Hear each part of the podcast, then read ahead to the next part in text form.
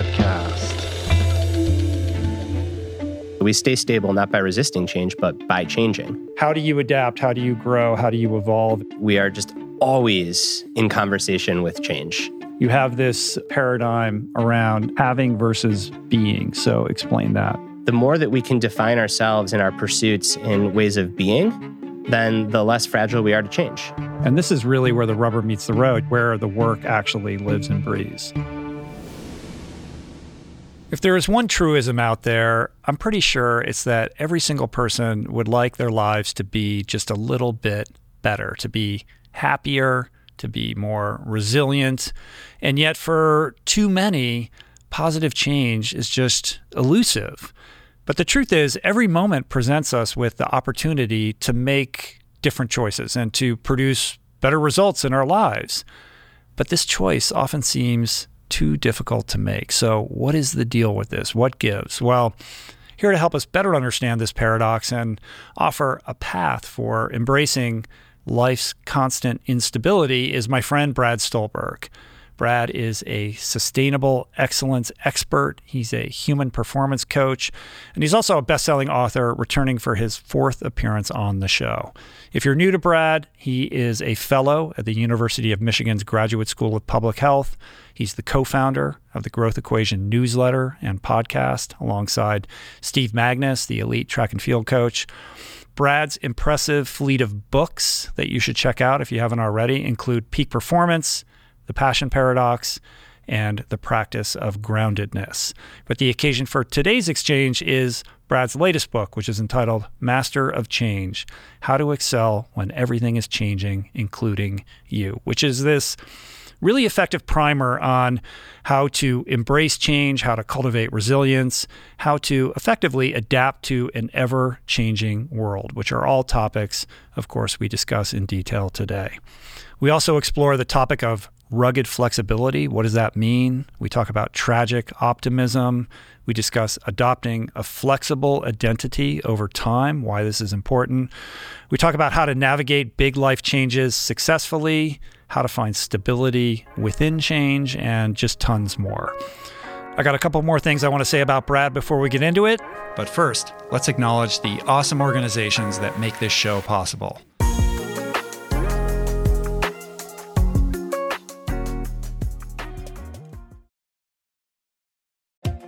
We all get it. Sometimes the news can really wear you down. That's why Wildcard, a new podcast from NPR, feels like a solution. It's an interview show that gives a special deck of cards to a whole bunch of fascinating guests, all in the hopes of sorting out what makes life meaningful. It's part game show, part existential deep dive, all party game. Wildcard comes out every Thursday from NPR. Listen to it wherever you get your podcasts. We're brought to you today by On. I am a total gearhead. I love researching the latest technology for the sports I enjoy. And I've learned that people often overlook apparel. But what you wear isn't just clothes. It is, without a doubt, technology. Technology that can make or break a performance. And I can tell you, after spending 2 full days meeting with the apparel wizards at On Labs in Zurich, that On is innovating in this space like no other with next-gen premium fabrics and just this heightened level of sophistication and precision and testing and development and intentionality previously unheard of that puts them just miles beyond the competition. I've been rocking On's high-performance running apparel, including the long tees, the weather jackets, even the climate jacket, all super lightweight, tailor-fit, built to move, and just gorgeous to get you out and get it done in fleet-foot comfort, no matter the weather. I'm super proud to be a brand partner with this impressive team. From increasing product sustainability to improved energy return and impact protection, truly Swiss innovation at its finest. To get you moving, On is offering an exclusive 10% discount. To redeem, head over to on.com/richroll and use code richroll10 at checkout. We're brought to you today by Brain FM. You know that thing when you have a bunch of intense work that you just have to do, but the mind doesn't really want to do it? You're telling it, come on, focus, but it keeps getting distracted or agitated by nonsense, and you go through this painful sort of mini war to rein it in, to settle it down, and just concentrate on the thing. Wouldn't it be great if there was something that would ease or eliminate this process? I don't know, like something you put in your brain through your ears? That would be great. And the good news is that it does exist. It's called Brain.fm, which is this sonic platform that leverages science to create tunes specifically crafted to optimize brain performance for a specific task. Tunes that contain patterns that shift your brain state with something even more effective than binaural beats called neural entrainment, so that you can more easily focus on that thing or lure you into the sleep that persistently eludes you. Personally, I notice it the most when I sit down to write. Typically, this experience floods me with anxiety and a near lethal dose of the big R resistance that Stephen Pressfield talks about. But now I pop on the headphones, I dial up brain.fm, click the focus feature, and the process becomes, I mean, look, writing is still hard, but now it really is so much easier to get into that state of flow and stay there. So, if you're ready to unlock your focus and productivity, I've got a special offer just for you. I asked them to give my listeners 30 days free, and you can get it at brain.fm/richroll. I bet you'll love it just as much as I do.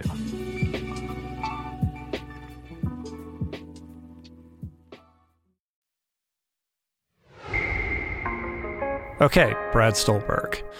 Amidst the chaos and the confusion of the self-help world, I find Brad to be a really principled and welcome voice of reason, and this conversation is just overflowing with evidence and experience-based, practical, actionable life counsel. So my hope is that some of the tactics shared today are going to help you not only navigate difficult circumstances, but actually help facilitate the emergence of more meaning and more growth in your life. So without further ado, this is me and Brad Stulberg.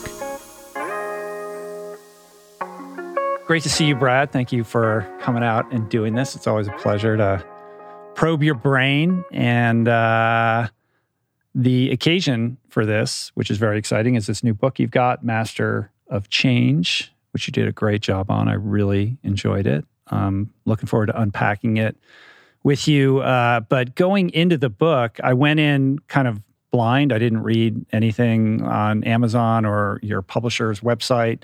And I guess I just presumed that this was going to be some kind of primer on habit change, more in the vein of Atomic Habits or something like that. Like, how do you actually change yourself? And I guess that's part of it, but that's more of subtext, because what it's really about is how you grow in the face of change beyond your control, correct? So maybe tell us a little bit about the thesis of the book, and then I want to get into kind of what motivated you to explore this specific topic. Yeah, so the thesis of the book is that we tend to think of change as something that happens to us, or these singular events, when in reality, we are just always in conversation with change. And because we think of it as these singular events, we often relate to change as something that happens to us instead of something that we're in conversation with. Mm-hmm. And the kernel of the idea, I know you said you want to get into it, so I'm sure we will in more detail. Early COVID, just article after article with the headline, when are things going to get back to normal? And it struck me that back to normal is probably never going to happen. Mm-hmm. And then I did what I do, which is I got really curious and I started looking at the literature on how we think about change, and realized these two competing models of homeostasis and allostasis. And we spend a lot of time thinking about homeostasis, and that's kind of the conventional prevailing model, but it's not necessarily the best fit one.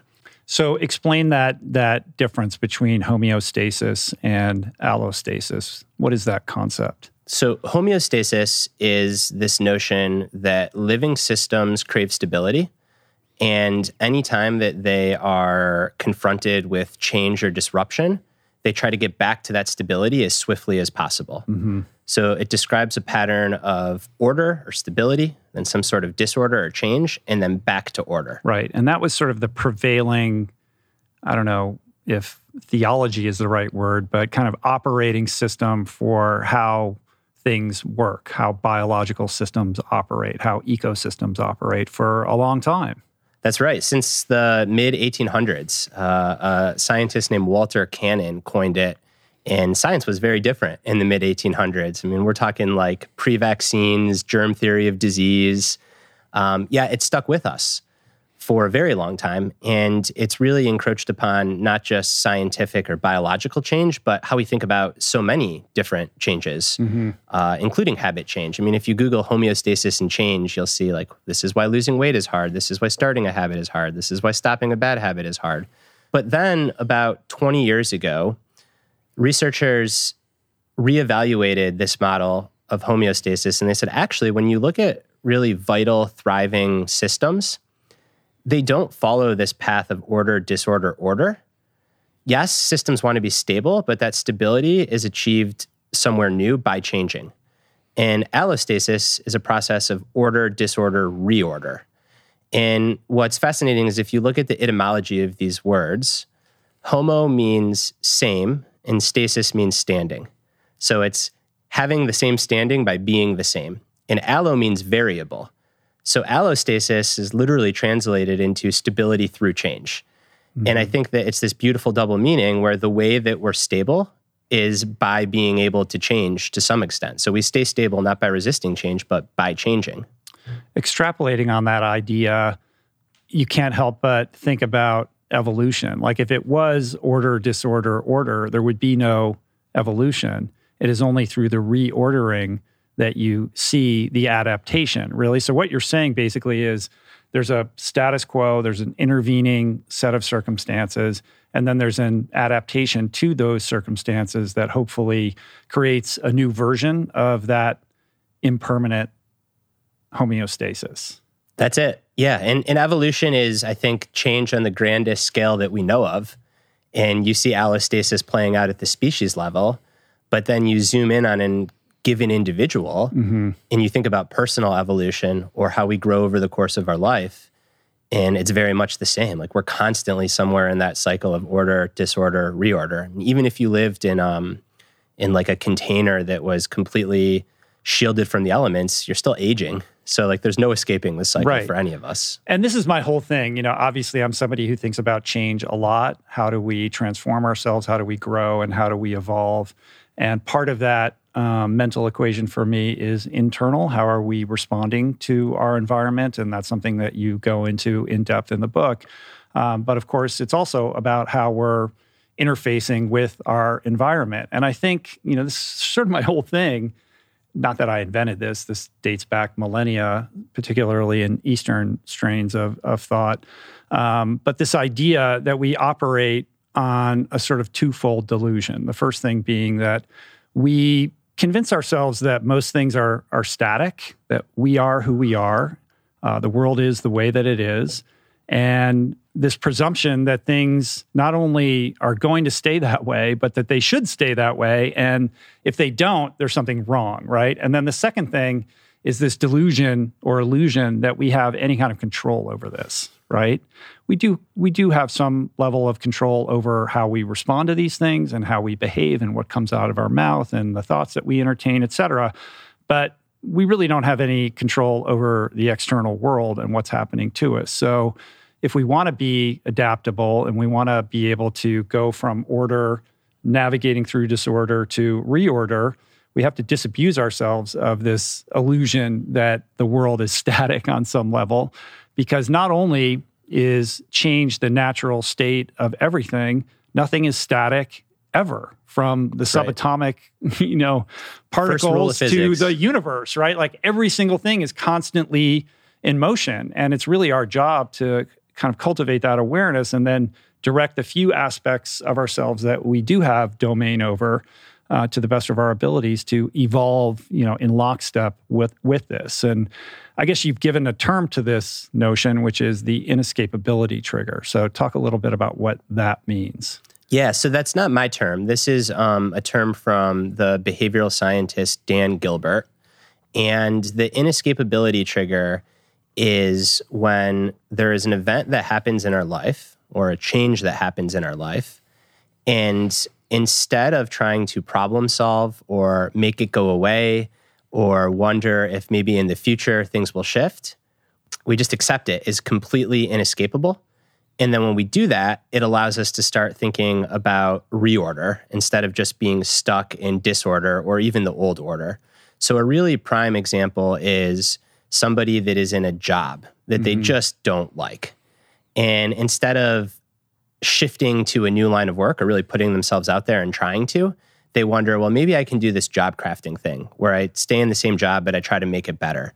Or maybe I can report to a different boss. Maybe I can work with different people.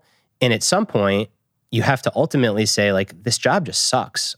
I don't want to do this. I don't want to show up and do this every day. And once you accept that as inescapable, then it actually allows you to have the potential to change. I think another example that you know as well as anyone is this notion of hitting rock bottom when you're suffering with a substance use disorder or many mental illness before you seek help. And I think that among many other things, that bottoming out is sort of the inescapability trigger at play. It's just like, this is it. There is no escaping this. What I am doing to try to fix this or make it better isn't working, so I need to change. I need to do something else. Right. I mean, I think of that as this equation where change occurs when the pain of your current condition or situation, the suffering that you're experiencing as a result of that, outweighs the fear of change. And that fear of change is also a form of suffering. And these two things are, it's another conversation that's happening or a tension between these two things. We've talked about this many times. I mean, I'm a very stubborn person.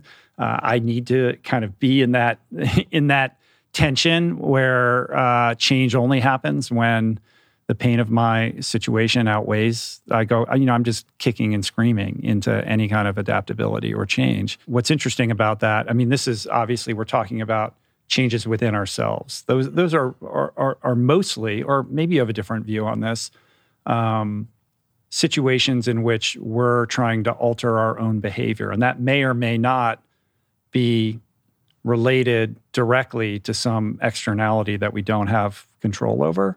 But the irony being, of course, that a better choice is always available to us, that we need not suffer in that regard in order to make that change. We can always adapt our behavior, but for some reason, we're kind of hardwired not to. Yeah. I think it's because the disorder period or disorientation, undoing, whatever you want to call it, it's really scary and it can be quite discombobulating. So before you get to reorder, you've got to go through the disorder. You're very attached to the way that you do things. So that is a kind of resistance to change or just a kind of refusal to review things objectively.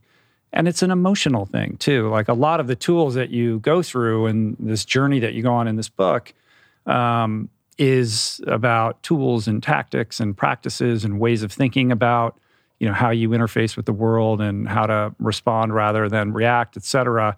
But in my own lived experience and in the many people that I've talked to and that I know, it's harder because emotions are messy and we come with a lifetime of experiences and traumas and, kind of neurological grooving that is the predicate for how we behave. And unraveling all of that to create a healthier new pathway is not only confusing, but sometimes just every fiber in your being is telling you that that's the wrong thing to do.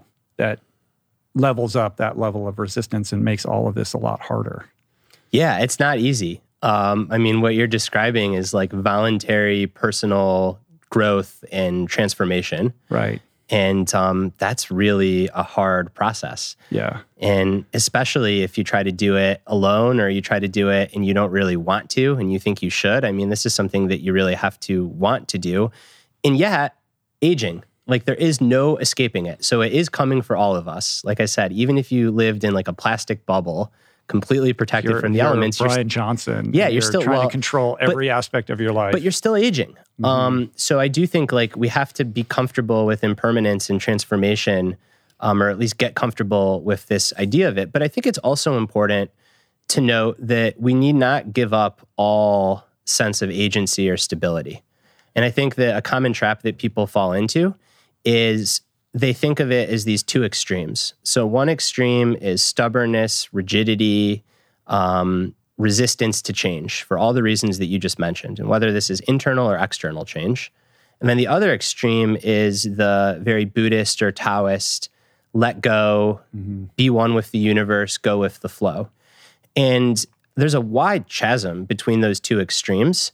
And I think that we can still have agency and control. And if part of our temperament is to be someone that is stubborn or even a little bit rigid, like you can take that with you as you change. There's no need to necessarily surrender all of it.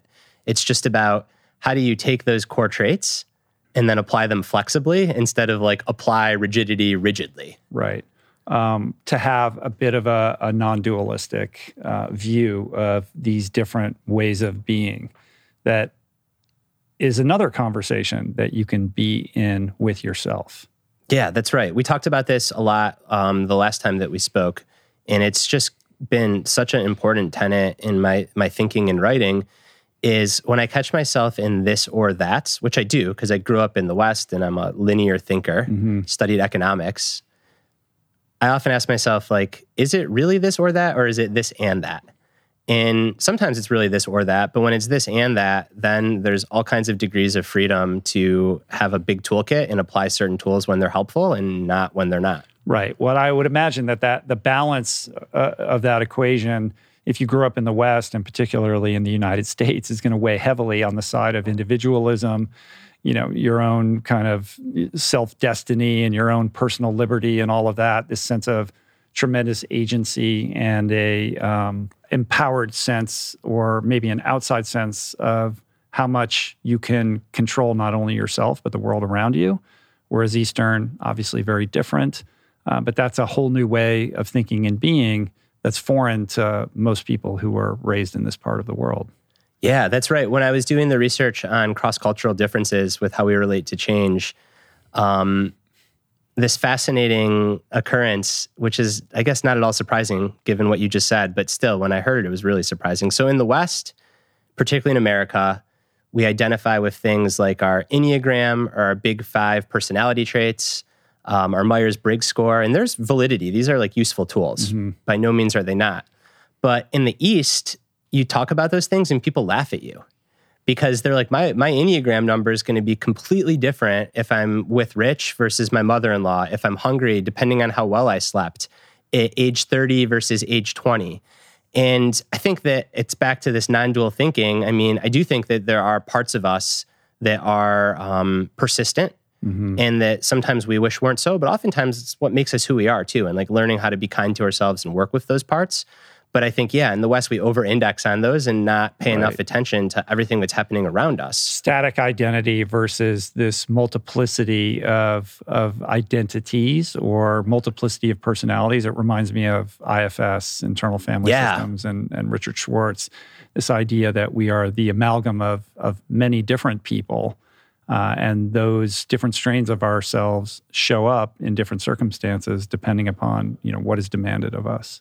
I think that when it comes to identity in particular, change is really challenging. And the extreme examples are you look at an athlete that is forced to retire because of injury or illness, or even an athlete that's not forced to retire, that just aging takes them out of their sport. You look at individuals and the struggles that they often face upon retirement, or a founder, if their company doesn't work out. Really high rates of depression, anxiety, substance use disorders, addictive behaviors as well. And I think that it is such a risk for everyone, but particularly people that like what they do, to have your identity become too closely fused with what you do, particularly if that is the driving force of your identity and if there's not much else around it. Well, that's what most of us do. So the example that I like to use, or the metaphor that I like to use, is I think it is really helpful to think of your identity like a house. And within that house, you want to have some different rooms. And you might have the room of parent, of partner, of creative, of athlete, of employee, you name it. It's okay to go spend all your time in one room for a season of your life, maybe even a few, right? I mean, a couple books ago, right, I co-wrote The Passion Paradox. It's literally in the subtitle, like a guide to going all in. So it's okay. You don't have to balance your time across all 5 of those rooms or 6 of those rooms. But I think it is just so important to make sure that those other rooms are available to you so that when shit hits the fan in the room that you're in, mm-hmm. you can go step into another room. And this isn't just my hypothesis. In the literature, it's called self-complexity. And individuals that have higher levels of self-complexity tend to be more resilient to change. Right. If you're so all in on one thing and there's an endpoint to it, or there's an intervening event that suddenly makes it no longer possible for you to be that person or do that thing, it can be not only very destabilizing, but actually just cataclysmic. You see this with all manner of athletes who don't make the Olympics, or they do make the Olympics and then afterwards they've never thought about who they are. Yep. And they have to go through this difficult reimagination or reorder process, as you would phrase it.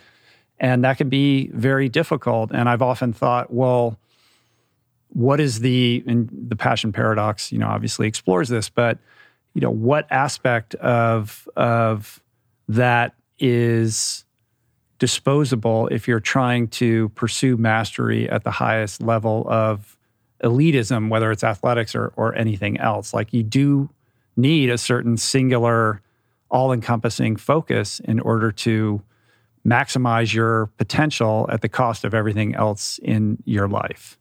Sometimes. What say you, Brad? So I say Nils van der Poel. Okay, let's get into this because I got a lot to say about this. Yeah. I know you go into this, but lay it out. So Nils van der Poel is a phenomenal speed skater. He's the best in the world. He won the gold medal at the 5K and the 10K, the most recent Winter Olympics. He also set a world record. And Nils van der Poel, following his Olympics, he released this 67-page, maybe it's 69, I don't want to split hairs, 62-page PDF. And it was, in theory, a guide to how he trained. And it was a lot of specific workouts and how he trained, but it was also this just wonderful individual philosophy of approaching mastery and excellence in sport at the highest level. And Nils wrote about how when he was a little bit younger, he did just what you said. He completely identified with the sport, with speed skating. His entire social life, his even like spiritual life, it was all just mm-hmm. in the oval, in the speed skating ring. And in the buildup to this Olympics, he shifted and he took 2 full days off a week. And during those 2 days, he was as normal of a person as he could tolerate being. So he mentions that he went out for beer with his friends. He ate pizza. If someone wanted to go on a hike, he didn't say, "Oh, I'm not going to hike because I'm supposed to be in my Normatec boots all day. I'm going to go hike." And for a speed skater at this level to take 2 days a week completely away from the sport was relatively unheard of. Now, I'm sure we'll get into it. He had this 5-2 training program. So the 5 days he was training, all he was doing was training. So let me just interject a little bit here. This 62-page PDF, How to Skate a 10K and also a 5K, which is kind of like the subtitle of the whole thing, on its face is this training manual, but on another level, it's also sort of a manifesto. And mm-hmm. it has this very Thoreau-esque kind of Walden Pond philosophical flair to the way that he writes. And when he published this thing, the whole endurance community went bananas. And I know in your book, you say like everybody's like texting you or emailing you, you got to read this. Everyone's chatting about this. And this is something that's been discussed on this podcast before. And when I did my podcast with Gordo Byrne, we went deep on it, and he adopted the 5-2 method. I love Gordo, by the way. Yeah, he's great. He's great. And so there's a certain kind of philosophy around the 5-2 where you're getting a little bit extra rest so that you can bounce back and train harder. But just for context, so we're on the same page here in terms of like this guy's training output, because it is absolutely insane. This is a guy who is... Mm-hmm. who is on, like during those 5-day periods, he's on his bike. Like he just created the world's largest aerobic base. He's on his bike for like 6 or 7 hours a day, and not just going, you know, like it's his zone two, mm-hmm. but everyone thinks of zone two as kind of like your easy. I mean, he's going zone two at 250 watts, like for 7 hours, which for him probably isn't that hard, but this is still like quite a bit of output. So he's putting in like 33 hours of training in 5 days, and then he gets those 2 days of rest. But he also would do like 5 straight threshold workouts, and you know, he would set these intermediate goals for motivation, like running a 100K ultramarathon in the middle of his training. Like his output is bananas, and mm-hmm. that's why he's the world's best. So I think a lot of people read that and were just astonished at the amount that this guy was training, and they were curious about the 5-2 method. But what you're getting at is kind of the between the lines subtext of this whole thing, which is that it was motivated out of a desire to expand his concept of who he was and his identity, so that he could embrace his training from a more holistic point of view and enjoy his life and take life as, you know, life comes, as opposed to being so overly invested in the results, especially when you're going for the Olympics, because it's literally like one day. Yeah. If you have an off day, and he talks about that, like you're fucked, right? So yep. What does that mean, and who are you if you get sick that day? Yeah, and it's not like my reading between the subtext. I guess it is a little, but he says as much. He says that having a life outside of speed skating allowed me to skate without fear. Mm-hmm. Because if shit hit the fan, then he still has this other life outside of speed skating. So I'm not here to say like his training was well balanced or anything like that. Right. I can't comment on it. He's clearly a freak. He's the best in the world. Genetically, training-wise, phenomenal. But what is fascinating to me is how intentional he was about ensuring that there were other elements to who Nils van der Poel was, even in the build-up to the Olympics. And then sometimes as a writer, you just get lucky. And like these stories have the most poetic endings that you didn't even know was going to happen. So while I'm in the process of writing the book, and I'm already like, you know, honed in on van der Poel to explore this concept of self-complexity and diversifying your identity, he decides that he wants to give away his gold medal to the daughter of someone that has been jailed for writing a book that the Chinese regime felt was not kosher. So like the ultimate shedding of identity as an Olympian is like you work so hard, you win this medal, and then you give this medal away for a cause that is human rights, that now he says he wants to do human rights work. So I have no doubt that Nils van der Poel was hyper-focused on speed skating. Like you have to be to train 33 hours a week. And he did diversify his sense of self and have these other rooms that he could go into, which made him that much less fragile.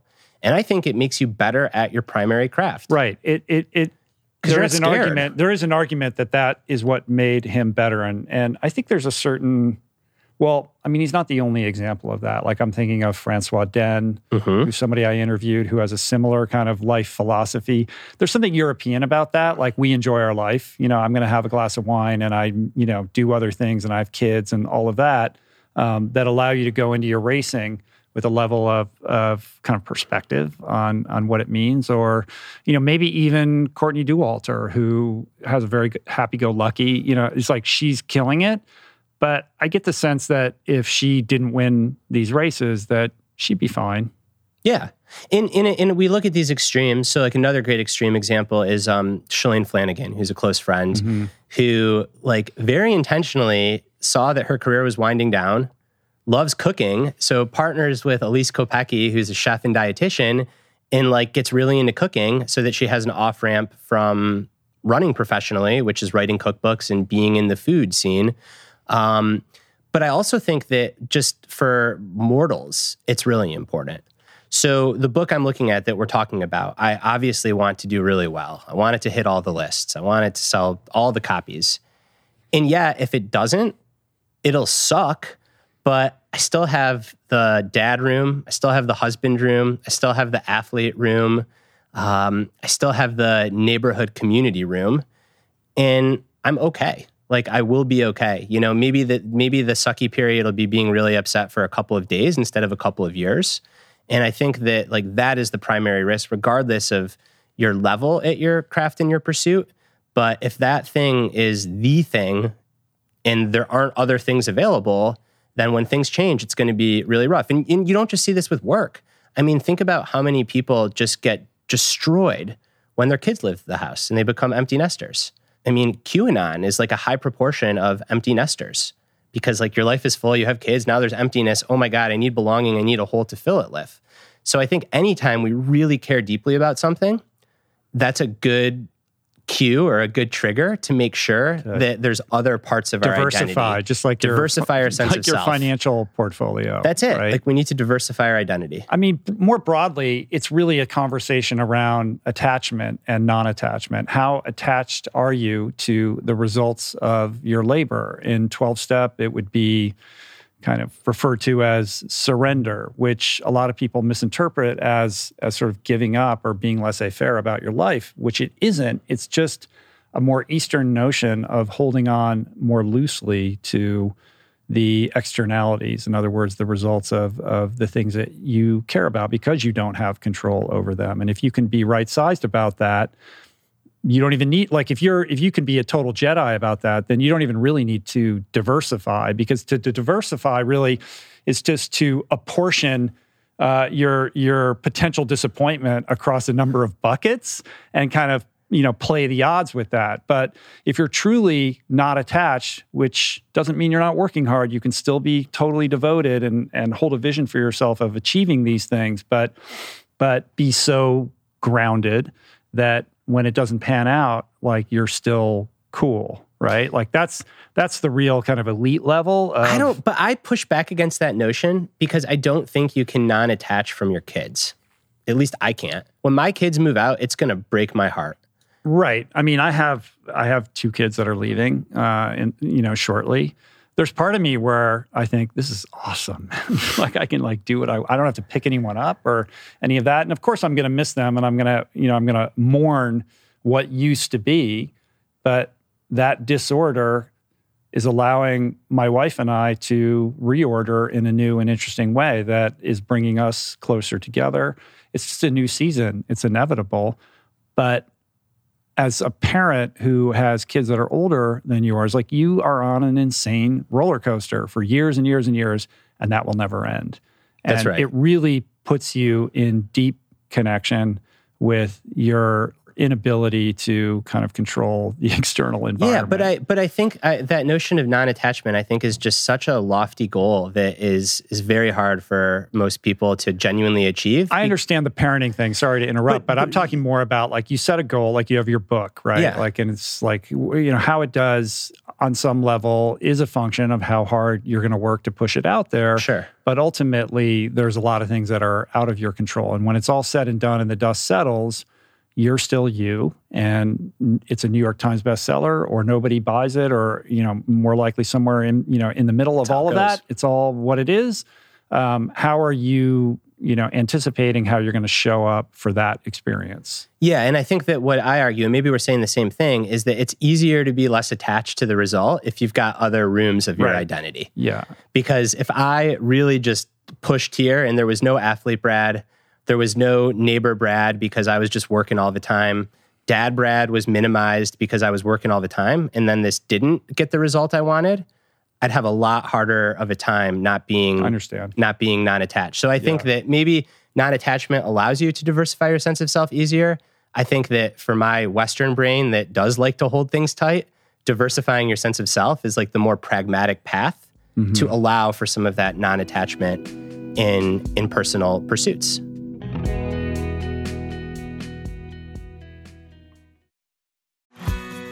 We're brought to you today by recovery.com. I've been in recovery for a long time. It's not hyperbolic to say that I owe everything good in my life to sobriety. And it all began with treatment, an experience that I had that quite literally saved my life. And in the many years since, I've in turn helped many suffering addicts and their loved ones find treatment. And with that, I know all too well just how confusing and how overwhelming and how challenging it can be to find the right place and the right level of care, especially because, unfortunately, not all treatment resources adhere to ethical practices. It's a real problem, A problem I'm now happy and proud to share has been solved by the people at recovery.com, who created an online support portal designed to guide, to support, and empower you to find the ideal level of care tailored to your personal needs. They've partnered with the best global behavioral health providers to cover the full spectrum of behavioral health disorders, including substance use disorders, depression, anxiety, eating disorders, gambling addictions, and more. Navigating their site is simple. Search by insurance coverage, location, treatment type, you name it. Plus, you can read reviews from former patients to help you decide. Whether you're a busy exec, a parent of a struggling teen, or battling addiction yourself, I feel you. I empathize with you. I really do. And they have treatment options for you. Life in recovery is wonderful, and recovery.com is your partner in starting that journey. When you or a loved one need help, go to recovery.com and take the first step towards recovery. To find the best treatment option for you or a loved one, again, go to recovery.com. What is the meaning of life? What happens when we die? What is our purpose here? If, like me, you ponder these delicious existential questions, I have got just the thing for you. It's called Soul Boom. It's a podcast hosted by everyone's favorite best friend and my friend, the deep thinking and deeply hilarious Rainn Wilson, where he communes with intellectuals and entertainers, theologians and philosophers in intimate exchanges that tickle the mind, heart, and yes, the soul. Subscribe to Soul Boom on YouTube or wherever you get your podcasts, and explore other groundbreaking series at voicingchange.media.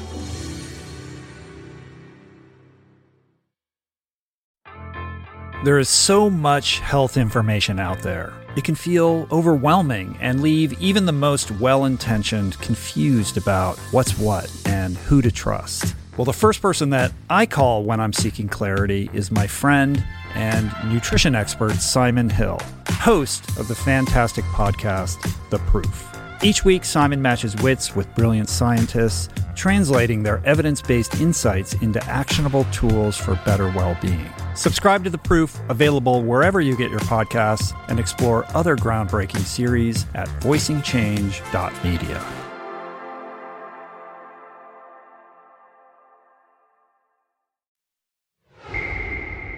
A close cousin of all of this is our friend David Epstein's idea of range, right? When you are kind of pursuing many different curiosities, you become robust as a result. And even elite performers who have been reared across a multiplicity of many disciplines end up becoming elite in their particular field as a result of, and not despite, spreading themselves across many things as opposed to being entirely focused on one thing. But I'm curious about, you also, you have Terry Crews as an example in this same kind of, area of topic that we're talking about. And I had a few questions about how you think about that, because this is a guy who's excelled across a variety of disciplines in different seasons across his life. So explain your thinking when it comes to a guy like that. Yeah, I think that Terry Crews is another one of these just phenomenal individuals, and also just like strikes me as a really good person. I really like Terry. Mm. And Terry Crews had these parallel paths running really from the time he was a child of art and sport.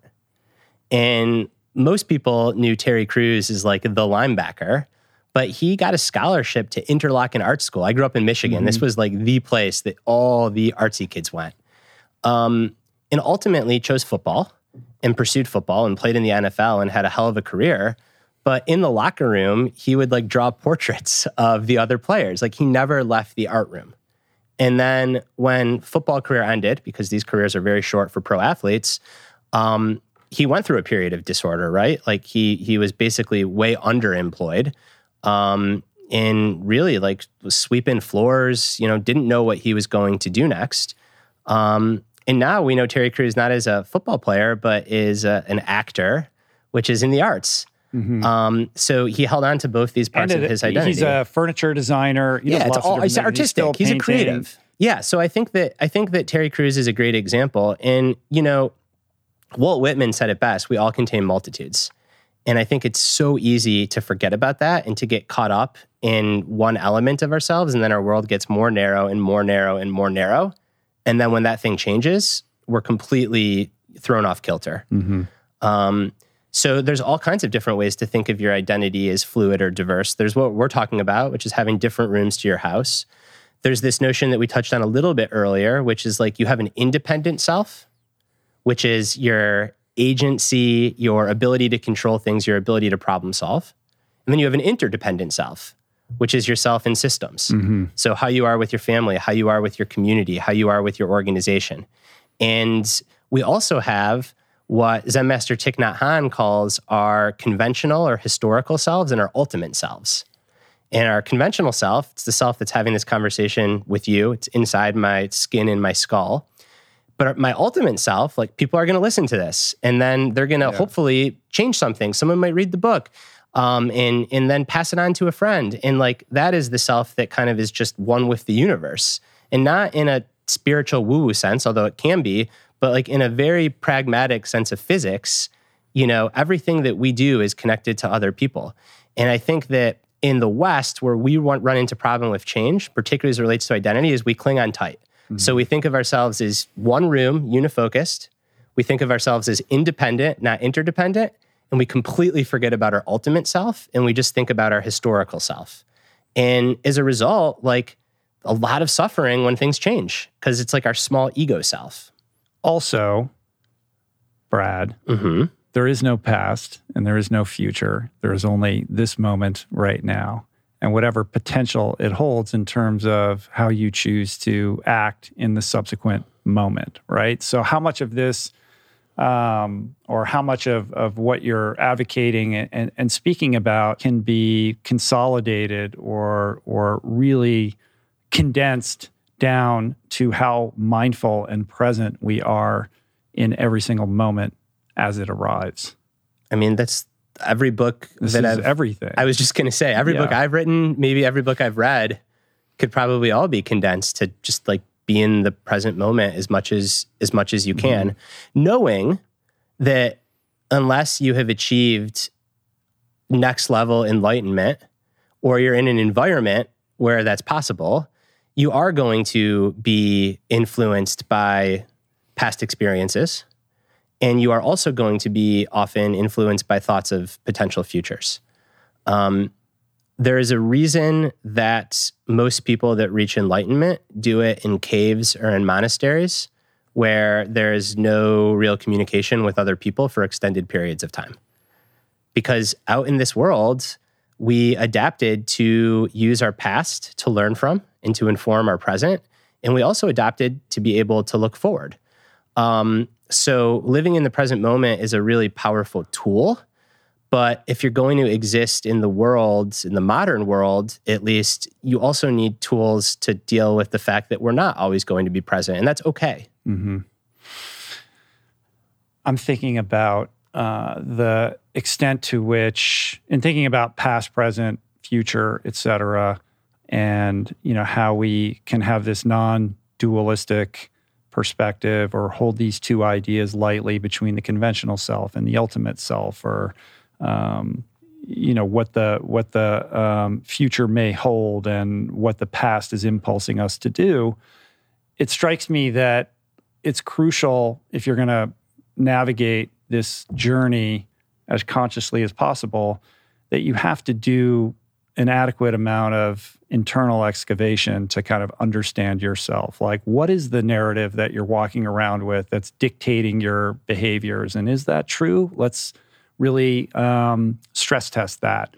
Or let's, you know, get into your past traumas and how they're triggering unhelpful behavior patterns time and time again, because there's an unconscious kind of operating system here that will persist without that kind of work. And so you can read your book and you can do all these tools, but if you're not actually reckoning with all of that, you're unlikely to kind of claw out of whatever paradigm you're in and start, you know, reorganizing your life around a better trajectory. That's right. I do think that a trap is getting caught up in excavating and digging and just peeling back that onion more and more. And at some point, like, it is what it is, back to the present moment. And like, however you got here, here you are. And understanding how you got here and having narratives around that and stress testing your narratives and choosing a narrative that is most helpful, all really important. But then at some point, you've got to meet the world where you are and where the world is, mm-hmm. and act yourself into who you want to be or how you want to change. So the way that I have come to think about this is we've all got, whether we know it or not, we've all got these core values. And core values are guiding principles that we really aspire toward. Examples could be things like creativity, health, authenticity, family, community, so on.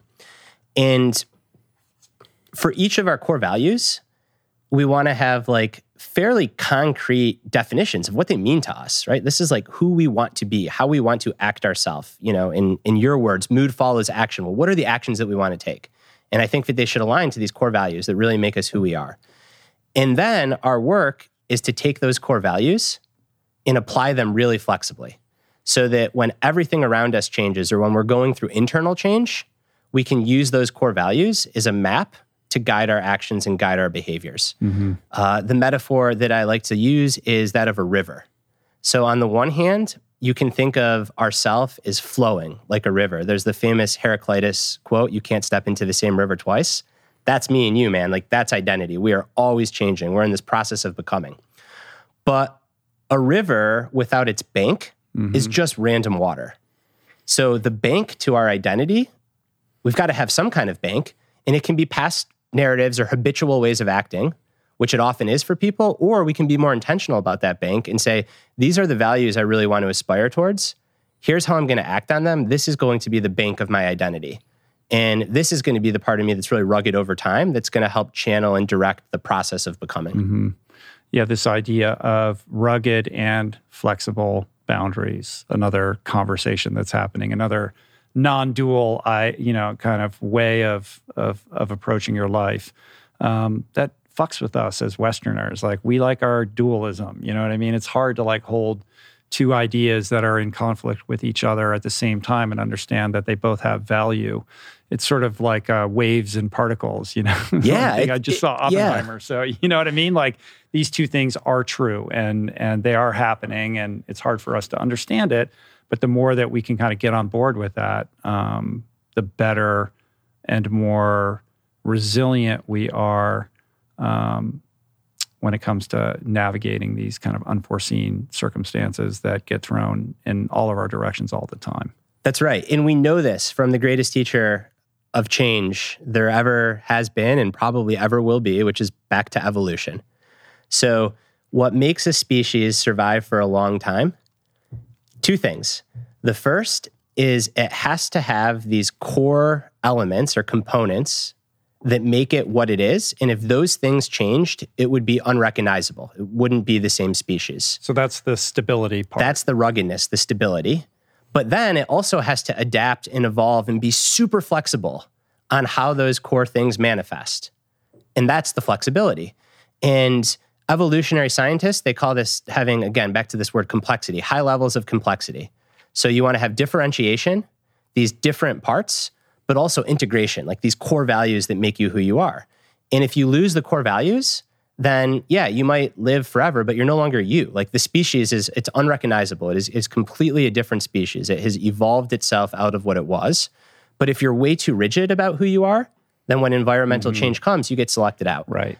And I think that, again, taking evolution, this like change on a massive scale, and then zooming into ourselves as individuals, I think a lot of those same things hold true. Because to go to someone and just say you're completely fluid, you're a process, that can be really scary.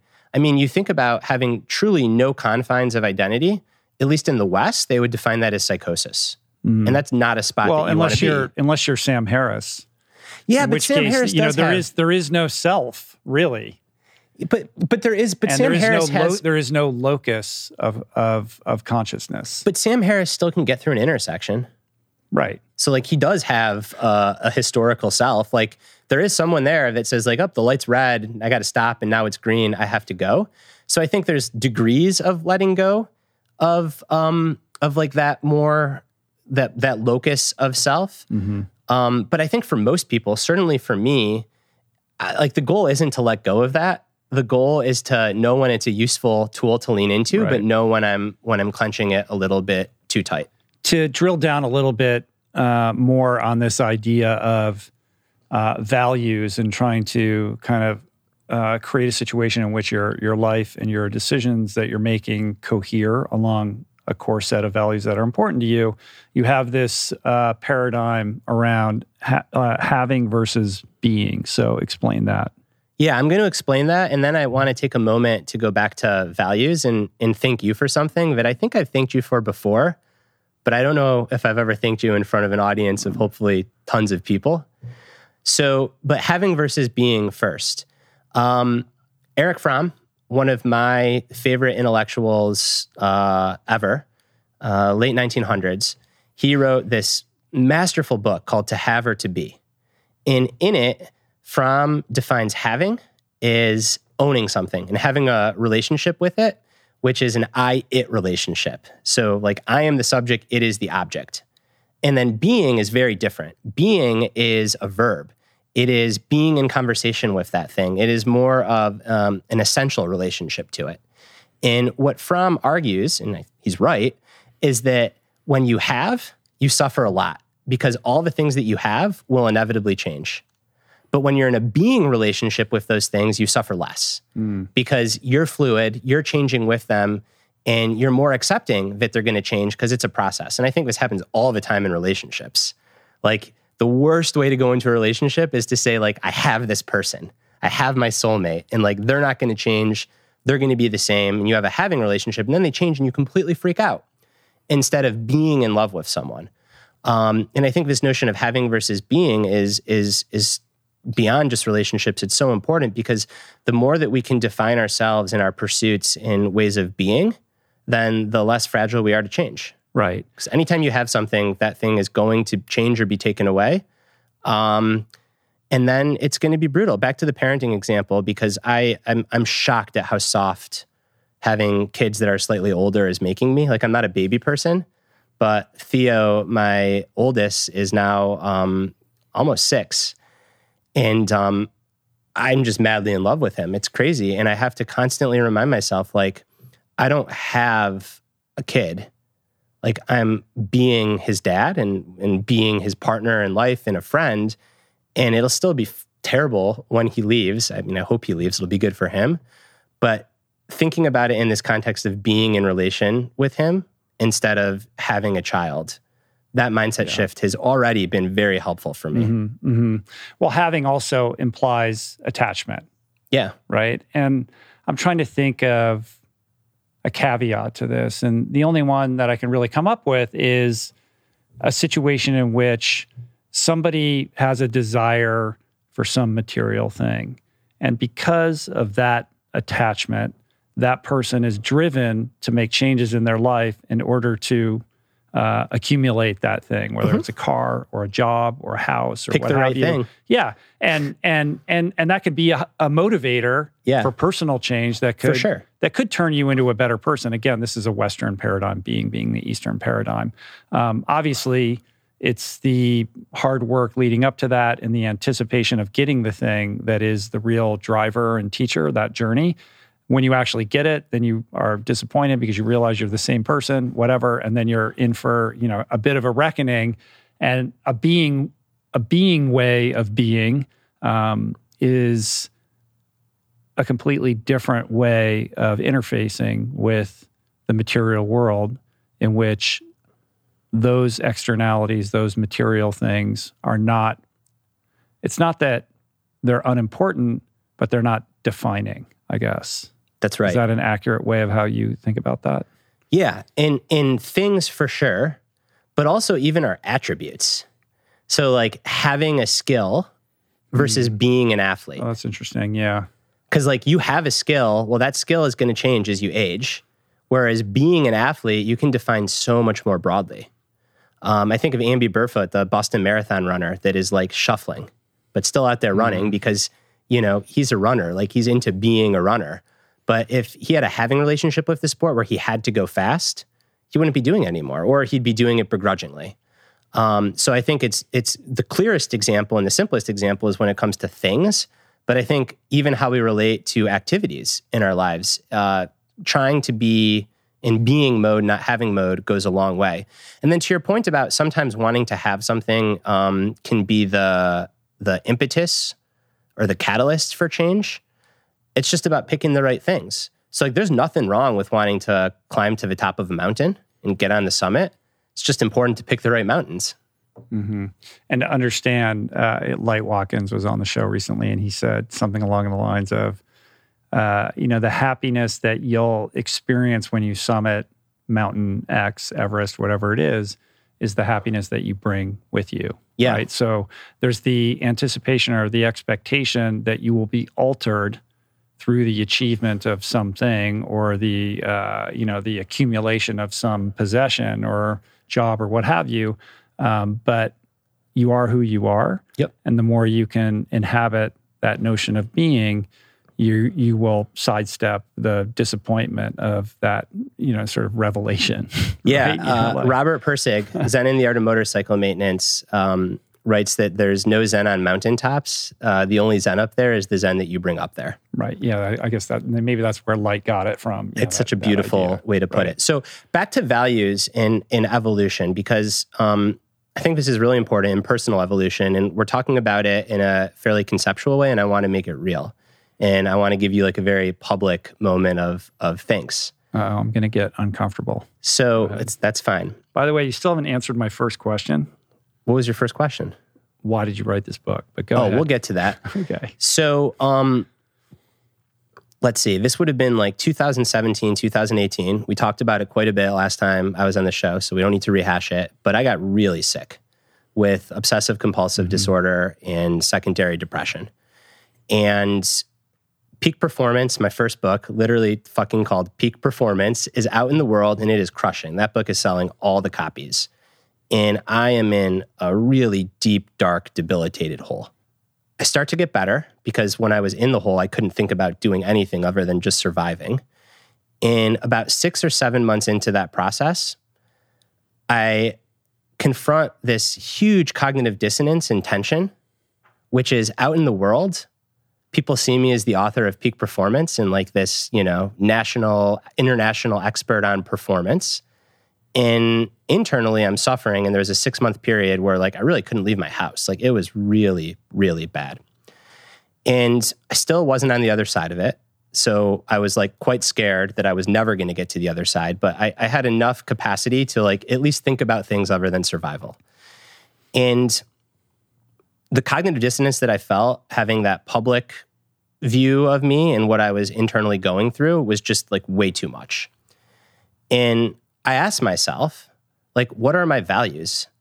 And at the time, I didn't know. I was in full disorder mode. I like had completely come apart. I said, well, who do I really look up to? And I look up to you. And why do I look up to you? Authenticity. It's like, all right, like clearly I value authenticity, and not the performative kind, but like real authenticity. So I have two options. I either stop writing, because any writing that I do, I'm not being authentic to my experience and like what I want to share, or I fucking write about this. And that was so scary, not necessarily because I thought that people were gonna think less of me. All this is still some years ago, like mental health was still somewhat more stigmatized. You know, every year it feels like we come a long way. But I was just scared that like I wasn't even on the other side of it. I was like kind of writing about a really shitty experience from the shitter. But that's like, that is the value of authenticity. So I wrote the piece, and that piece led me to sell the book that I wrote. Like that piece set my career on a completely different trajectory. I'm no longer just interested in peak performance. I still care about it. But like at a time when my river felt like it was exploding, I had to have some kind of guardrails, like something that made me who I am. And it was searching for those values. So like seriously, a sincere moment of thank you, because one way they teach in acceptance and commitment therapy, if you don't know what your values are, it's to look to people that you admire and then ask yourself, what do you admire about those people? And then that's probably a value for you to aspire towards. And then you just act on it, even if it's scary, even if you don't really want to. You act on it, and then that becomes your rudder that lets you cling on to some sense of identity of this is who I am. So thank you for that. Yeah, beautiful. Thank you for saying that. I get really uncomfortable with this kind of stuff, but I appreciate you saying that. That means a lot, man. And as you were sharing that and this kind of evolution of who you are and what your identity is, parent, athlete, author, podcaster, peak performance guy, coach, et cetera. And as you mature, being able to loosen your grip on the reins of the subject matter that is speaking to you, right? You're the peak performance guy. You can stay in that lane forever. But ultimately, growth and maturity is demanding more of you. And it's a question of whether you're going to kind of heed that or stay in that safe lane because you're like, well, this is what works and this is what people want to hear from me and everything else is really scary. But ultimately, the value that you're able to provide comes with shouldering that responsibility, accepting it, and kind of walking through the fear of doing something a little bit different. It's no different than a band who, basically is known for a certain sound and puts out a new album. If you're an artist, you're going to be putting out new stuff, and you have to be unattached to the audience's response to that when they're looking for the hits that, they grew up with or what have you. And I've reflected a lot on that in my own life as somebody who's going through a number of transitions, swimmer, lawyer, then sort of ultra athlete, and being very conscious, when I was doing those ultra endurance events and then ultimately writing about that and Finding Ultra, and then thinking about what is my vocation going to be and how am I going to support my kids and where can I hang my hat where there's some degree of longevity that I can bake into whatever it is I'm doing, realizing being the vegan ultra endurance athlete, I was already 45 at that point. This is not, has an expiration date. Yeah. So how do you adapt? How do you grow? How do you evolve? And the podcast, I think, is a reflection of that. It started in one place. It's something very different now. And it's always been a show with a wide lens to have conversations with all different kinds of people about different things. But I think it did start from a view, kind of a narrower perspective of endurance athletes, nutrition, being very fitness focused. And now it's much broader than that, right? And I've been able to kind of adapt and grow and mature alongside that and step outside of my comfort zone to talk to people that scare me or intimidate me.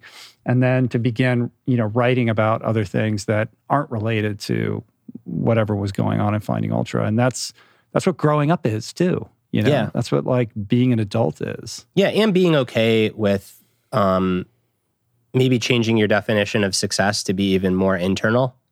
Because maybe you are more successful if you're just the ultra vegan guy and you just hit if that I just nail. Stayed there, yeah, I know. Even when I do the podcast, when I have certain doctors on, I know those are going to be, they're, it's just, those are the ones that are going to work, right? So I could just do that all day long, but that's boring. How much more can I say about that? I need to constantly be following my own curiosity in order to grow. And that means I'm going to have conversations and do episodes with people that I know, these aren't going to be big hits, but this is important to me. And that is what's authentic to my own interior experience. And ultimately, I think it creates more long-term value for the library or the canon of what I'm trying to put out there and as a reflection of who I am. In the short term, though, they might seem like ill-fated decisions. Yeah, I think that's right. Well, they're ill-fated decisions against an external metric of downloads or people talking about it. Not in accordance with my own values, internal barometer. Exactly. And that's it. I think values are an internal dashboard. So we have all these external dashboards that we can pay a lot of attention to, and we can let them make our decisions for us, or we can have an internal dashboard and measure ourselves up against that And I think that true success and fulfillment is when you use your internal dashboard more than your external dashboard. Yeah, and I've gotten a lot better at that. Like I don't pay attention to metrics and all that kind of stuff nearly as much as I used to. I'm not perfect at that, but I'm happier when I'm detached from all of that. But I was wondering, like, if I hired you as my coach, mm-hmm. like, what are you going to tell me to do? Like, what's going to happen, Brad? Where are my blind spots? It depends. Yeah. We'd have to flip the script. Maybe we should do an episode where I just like have a coaching session with you. Yeah, that would be fun. But yeah, I mean, the honest answer is I don't know. I mean, you'd have to tell me a lot about where you're feeling pain points and where you're struggling to get into a conversation, because there's no plug and play to excellence. It's like meeting someone where they are with what they're going through, and then peeling back the onion, like we talked about, but eventually saying, all right, like we've peeled enough. Mm-hmm. And now it's time to do the work. I was talking to my colleague Chris this morning about coaching, and it's really interesting that as a coach and as a client, the sessions that are really memorable are where you diagnose the problem. So someone comes in and they've got an issue and they're not really sure like where it's stemming from, and then you finally find the problem. You know, so pretend that like someone's face hurts. This is not what a coach does. This is what a physician does, but same kind of thing. So someone's face hurts and it's like global and they're tired all the time and they start having a fever and you don't know what's going on. And then you finally locate, like there's a little abscess under the molar and it's like breakthrough. So those are the best coaching sessions. Like, you know, why am I feeling imposter syndrome? Why can't I relate to my teammates like I want to? Why is nothing ever enough? And the breakthrough happens. It was a way that you related to your parents or a prior job, or even like a best friend that you're still constantly comparing yourself to. And that's like finding the little abscess under the molar. But then for the next 6 months, you got to show up and brush your fucking teeth. Mm-hmm. And like, that's what the coaching is. Right. So the breakthrough session is like the intellectual, you know, like this is awesome. But the illusion is the work. The insight is not the work. So in 12-step, they say self-awareness will avail you nothing. It's like, right. Oh, now I know I'm this. And you think that you've solved the problem. No, you've just identified it. Yeah. And the insight is, again, like that's what's sexy and that's what's interesting. And that's what then you go home and you tell your partner about or your friends. But then it's like, all right, we found the abscess, but like now you got to brush your teeth. So what does brushing your teeth look like? And that is very much more in the realm of behavioral activation. Just show up and like brush your teeth.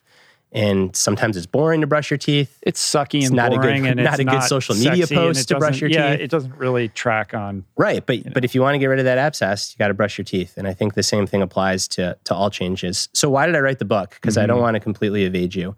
I think the first reason and foremost is I try to write the books that I think I need because I want to go on this intellectual experience of trying to learn about something that will help me. And in the 5 years prior to the book, I had significant life changes in a pretty intensifying manner. Maybe it's just getting towards middle age, but became a father twice, moved across the country, stopped doing any contract work and truly just went on it as my own, as a writer and a coach. Had major orthopedic surgery that ended my endurance sports career. Became estranged from family members that I was once very close with. That was quite painful. Did I mention we moved across the country? I think I mentioned that. So just all kinds, published my first solo book, all kinds of massive changes. And like you, I like stability. And this was challenging for me. And I didn't feel like I had a great model or mindset for how to approach all of this. And then the pandemic happens, which is change that we all faced on this like huge societal scale. And as I mentioned earlier, I keep seeing these articles about when are we going to go back to normal? And I think it occurred to me that in my own life with some of these changes, I'm like, well, when are things just going to get back to normal? And that's when I'm like, no. Like I'm thinking about this all wrong. And I literally remember Googling, why do we think of getting back to normal with change? And then like, you know, 6 clicks later, this is before you could just ask AI and it would give you an answer. I found myself at Walter Cannon in homeostasis, and that was the exploration that led to the book.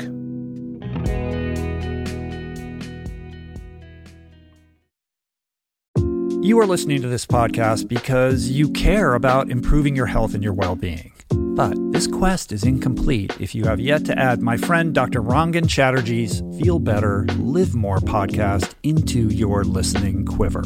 An RRP favorite and someone I'm personally quick to call when I'm in need of good advice. From nutrition to mindset, fitness, and relationships, each episode is packed with the tools you need to become the architect of your health. Subscribe to Feel Better, Live More, available wherever you get your podcasts, and explore other groundbreaking series at voicingchange.media. I think these periods of disorder that visit all of us, it doesn't matter how rich or healthy or, you know, how successful somebody is, you don't get out of life alive, and everybody has to deal with difficulties and loss and death and pain, and, you know, it comes in different packages for everybody at different times. In our own case, my family, my wife and I, during our kind of dismantling financial and everything, it was a very confusing, protracted period of years. It was like 7 years of confusion and uncertainty. And yes, I like stability, but that process taught me so much about how to be flexible, how to be neutral, how to cultivate a different level of elite non-attachment. And it allows you to be present. And it also requires or demands of you a level of faith in order to reframe what is occurring and look at it as a lesson or an experience that is going to inform your life at some point when you get into that reordering phase, right? Yep. It is the ultimate teacher, as painful as it is, if you choose to reflect upon it in that way. And it's fucking hard, you know, and it's going to be different for everybody. But to the extent that you can flip the script and look at it as an opportunity, I think that these are the richest experiences in terms of our own personal evolution, growth, development, that will transform one's life into something that is so much better than they could have imagined as they, you know, enter into that reordering phase. I mean, that's certainly been my experience, and I wouldn't wish it on anyone, but I also want everybody to have their version of that. Well, you have to, like you said, there's no getting out alive. Yeah. I think two things when you shared that came to mind for me. The first is the importance of having some expectancy that this stuff's going to happen, and having an expectation that, like, disorder and change and disorientation can feel really scary.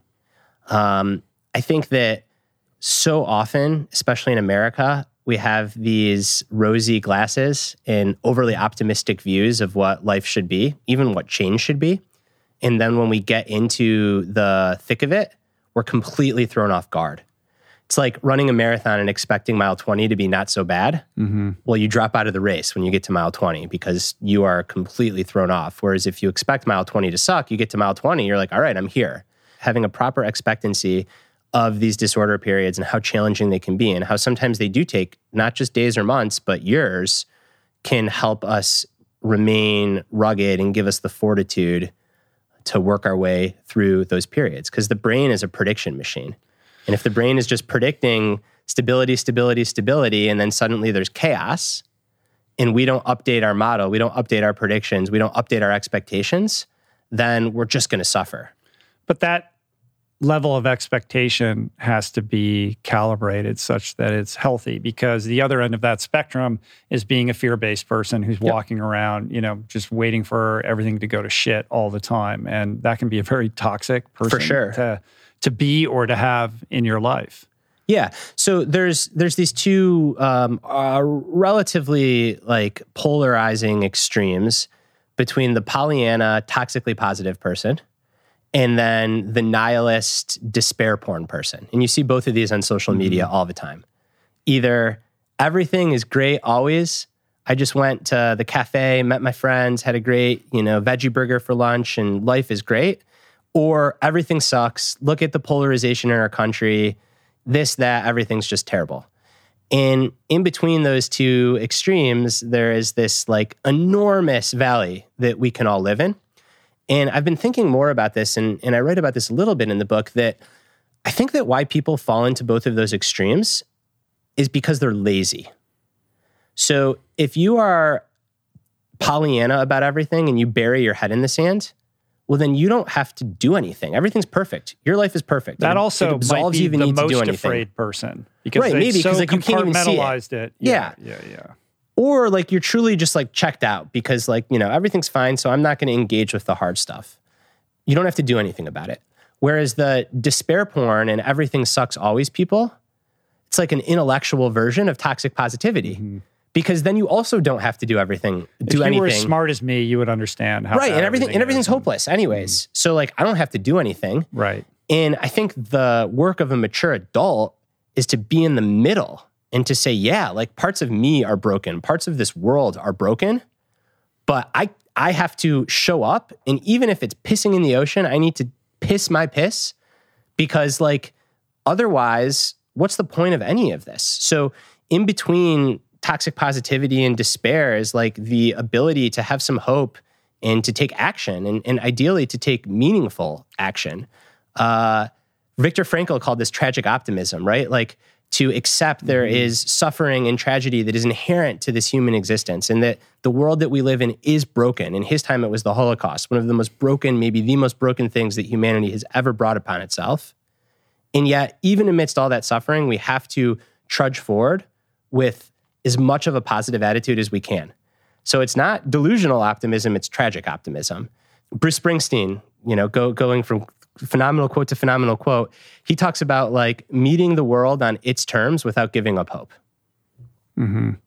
The other example you have on that point in the book is Bryan Stevenson, you know, somebody who's just an extraordinary human who's devoted his life to, you know, tackling very difficult issues and nonetheless maintaining a level of hope and optimism. I'm thinking about Jane Goodall and her Book of Hope, and talked about that on the podcast. Which is hard. Like it takes work. It's remaining hopeful in the face of dire consequences and being mired in work that has no end, right? Yeah. There's a certain regalness, I think, to that. There's something aspirational about people who are able to do that, and that's why part of why we look up to them, I think, as you know, examples of you know, the better human spirit that resides within all of us. But you said, you know, it's the middle, right? Like you're the middle guy, right? Like when I think of Brad, everything is like it's in the middle. Well, isn't it? With Brad. I mean, it's not necessarily always like smack in the middle, but yeah, I think like oftentimes extremes just are not very useful, or they're useful insofar as like they're rudders that we can bounce between. But things really rarely are on extremes. I mean, every once in a while they are. It's a hard pill for me to swallow, Brad. Yeah, I know. I hear you, and that's just my approach. And like there are other approach. A recent guest that you had on, who I've enjoyed watching his own change and evolution, I don't know him personally, is Tim Ferriss, and I think he said it in your episode multiple times. Like he lives more on the extremes, and for his temperament and his approach, like that works out really well for him. Whereas for me and a lot of the people that I've worked with, I think like those extremes are helpful tools, but we got to have other tools. Mm-hmm. And yeah, like, you know, maybe I am the ultimate moderate. Maybe that's why I don't have that many social media followers. You're definitely like, your default is always like in the middle, right?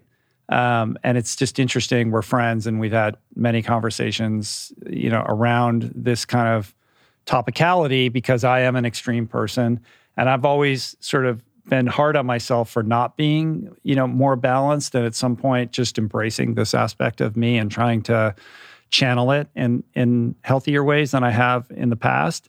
But there is something, you know, kind of inherent in how I'm wired, where I feel most alive when I'm completely immersed in something and giving it my all. And it's difficult for me to take on a project or get involved in anything where I don't have that opportunity, because I don't feel like it's not as fulfilling to me. Yeah, but I agree with you, I think, on that. So I'm not, that I am completely in alignment with you on, is like, you know, going all in and finding things that really light you up and that help you achieve a flow state or mastery, and then pursuing that all the way. I think that that is a huge part of what gives life meaning. In my language, I call it excellence. Like pursuing excellence, that is my peak value.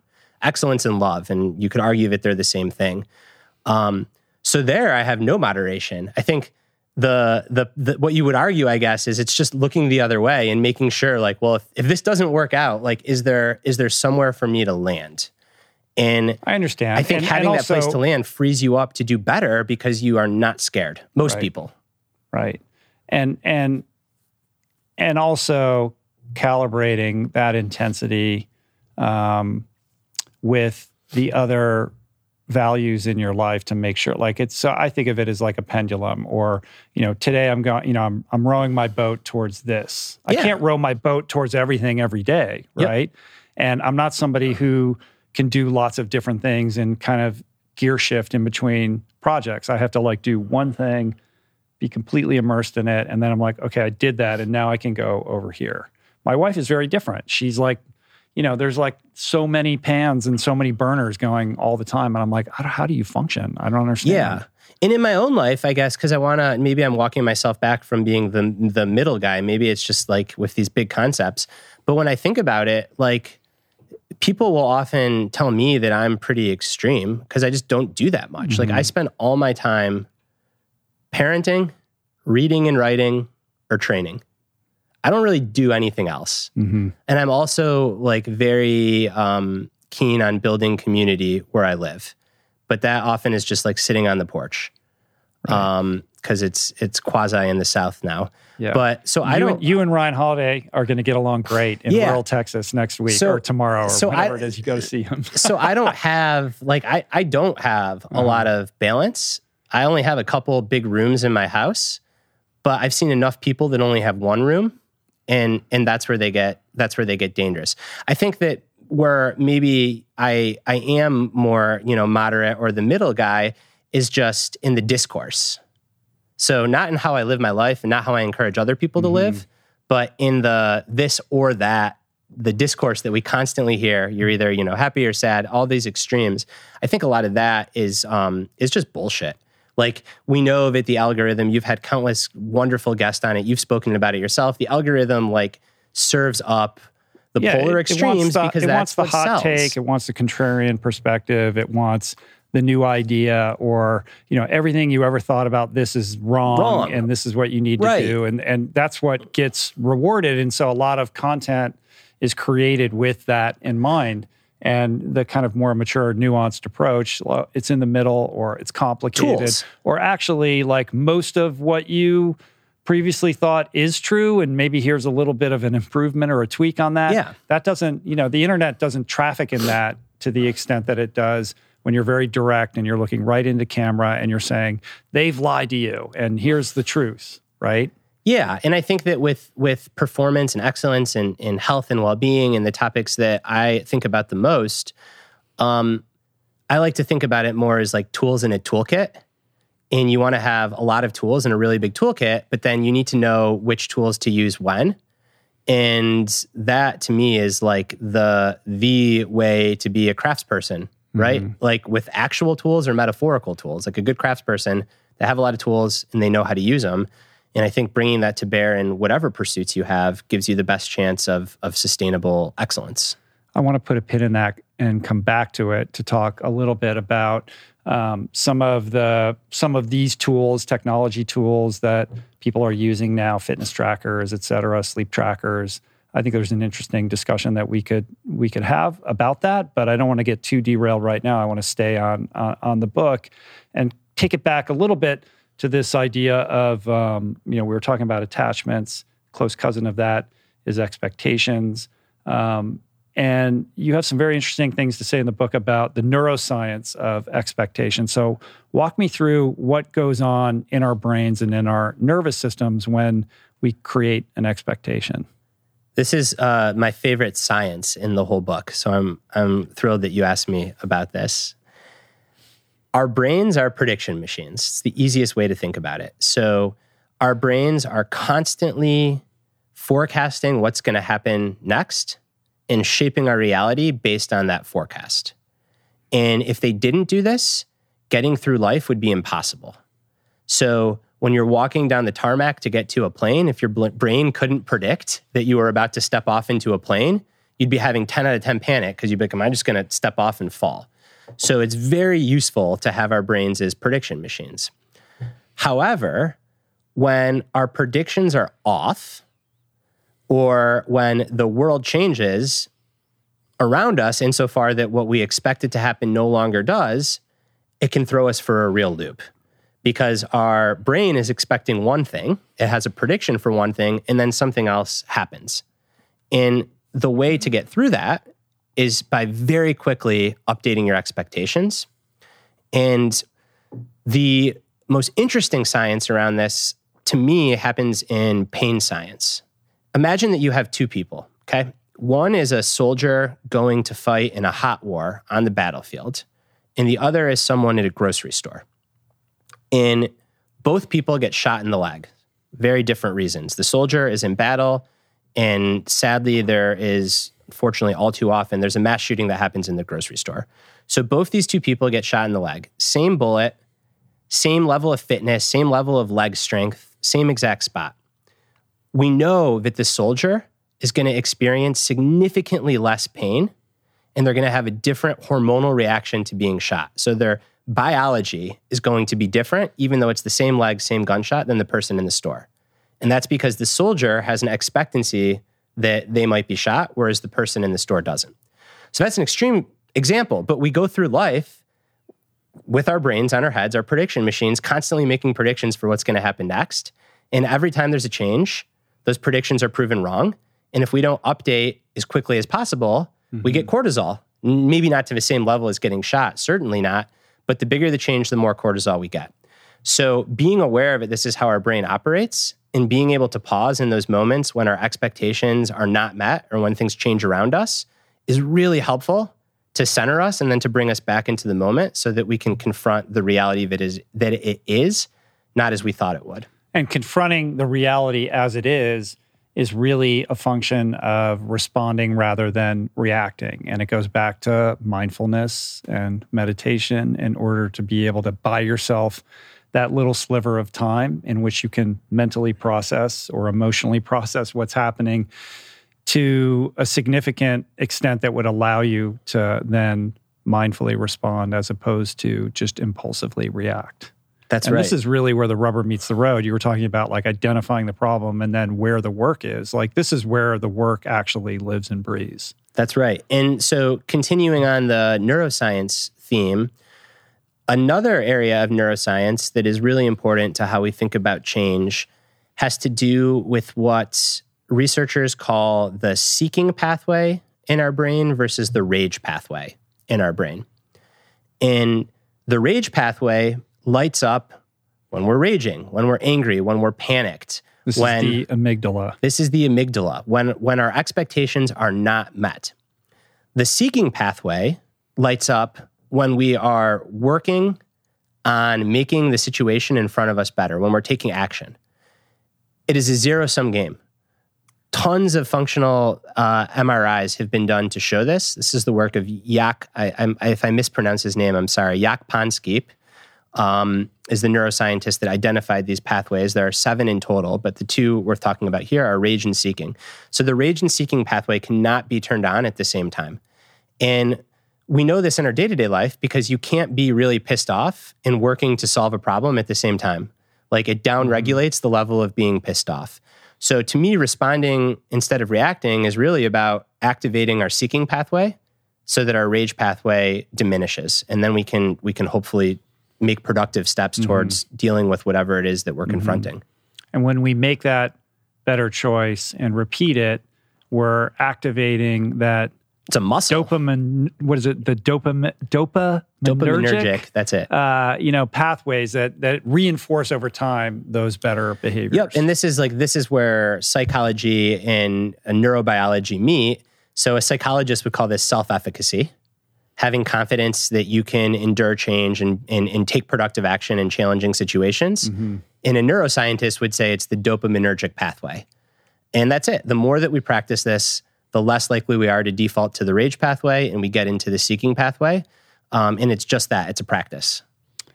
What is this concept of Zanshin and how is that related to what you just talked about?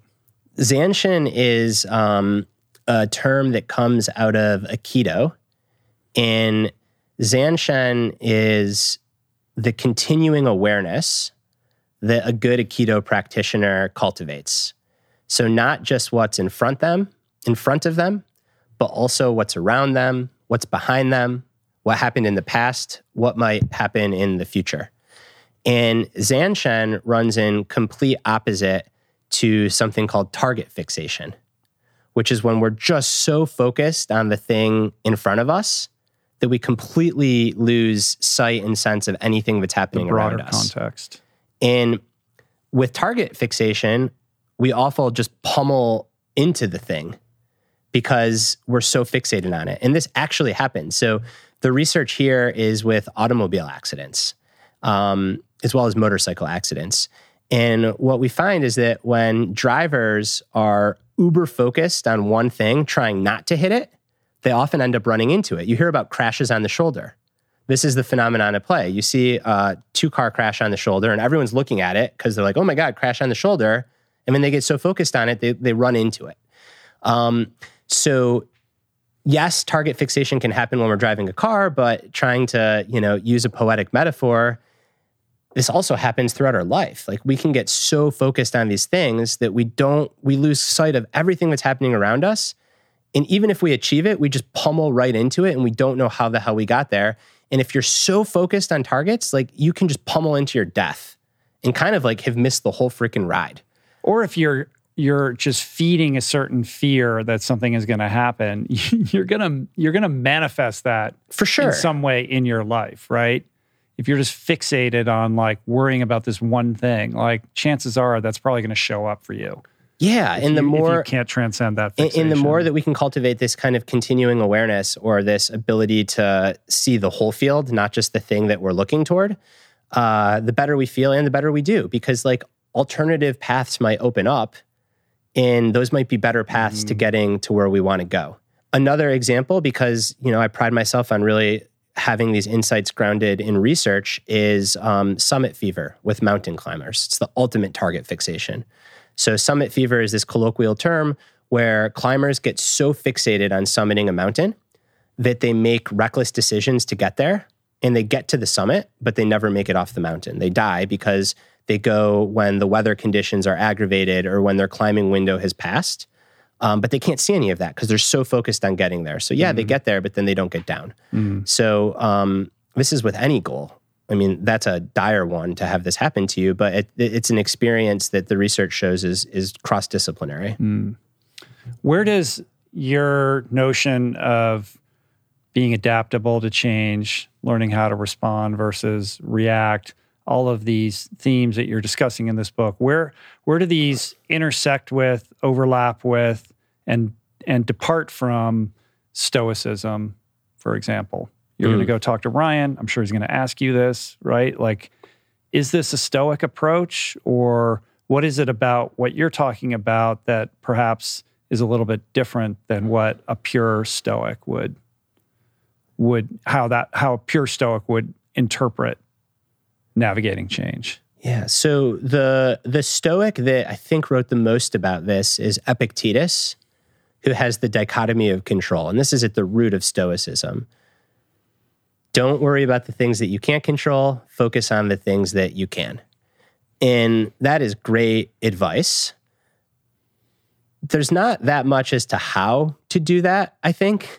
In Stoicism, I think that the Stoics spent a lot of time, I mean, they're philosophers, like intellectualizing, but not necessarily a lot of time where the rubber meets the road. I also think that Stoicism Buddhism, Taoism, certain aspects of Judeo-Christianity and Islam, the Western religions, they all intersect. Like the serenity prayer in Christianity is basically Epictetus's dichotomy of control. In Buddhism, it's the 10,000 joys and the 10,000 sorrows. Like shitty things happen and good things happen. Like these themes come up across traditions, both East and West. How does this approach differ from Stoicism? I think in the non-dual nature of it. Stoicism is a Western school of thought. It is very this or that. There's not as much room for holding on to two competing ideas at the same time in Stoicism. And I think the core of navigating change is being able to hold on to two ideas at the same time, to be, as we talked about, both rugged and flexible, not either or. You also think of it in the context of these 4 Ps, right? Yeah. Want me to go into this? Yeah. What is all that about? Of course, every book's got to have the four things with that start with the same letter. Yeah. I'm just giving you shit. Go ahead. Yeah. You know, I how many of those do I have in all of my books? I think this is the first time I did it, and I did it by accident. Like, I shit you not. The 2 Ps I then contrived. So the 2 Ps are the rage pathway. And when there's a change that happens, we panic and then we pummel ahead. We don't want to do that. That's our default. The 4 Ps activates the seeking pathway. And here we pause, we process what's happening, we make a plan, and then we proceed. Very similar to an OODA loop or OODA loop from like flight schools. And when we pause, we create space to update our expectations, to see the situation clearly for what it is, to process it. And once we do that, then like our rage pathway is turned off. Then we can make a plan. We can use our prefrontal cortex and only then proceed. So people, yourself included, might be like, all right, intellectually, that sounds great. How do I actually do this? And what the research shows really clearly is the number one way to create that space is to name what's happening. So psychologists call this effective labeling. So when there is a change and you feel fear, instead of merging with the fear, if you name it and you say, I'm feeling fear, or you say, I'm feeling panic, or I'm feeling scared, or I'm feeling overwhelmed, just by naming it, you separate a part of yourself from the experience. And then that's your space. Like, that's the freedom to then process what's happening, make a plan, and proceed. Is it important to say, I am feeling emotion X, as opposed to, I am afraid? Of course. Yeah, because you're self-identifying. I'm experiencing fear. No one would say that they are rain, right? You're getting rained on. It's not going to be permanent. It's something that's happening. So I'm experiencing fear. I'm experiencing pain. I'm experiencing panic. But they would say, I'm sweating. Like, if the rain is an external event, but it's not being produced by your own mind and body. Yeah, but then you could say, I'm fearing, right? It's not. You wouldn't say, I'm sweat.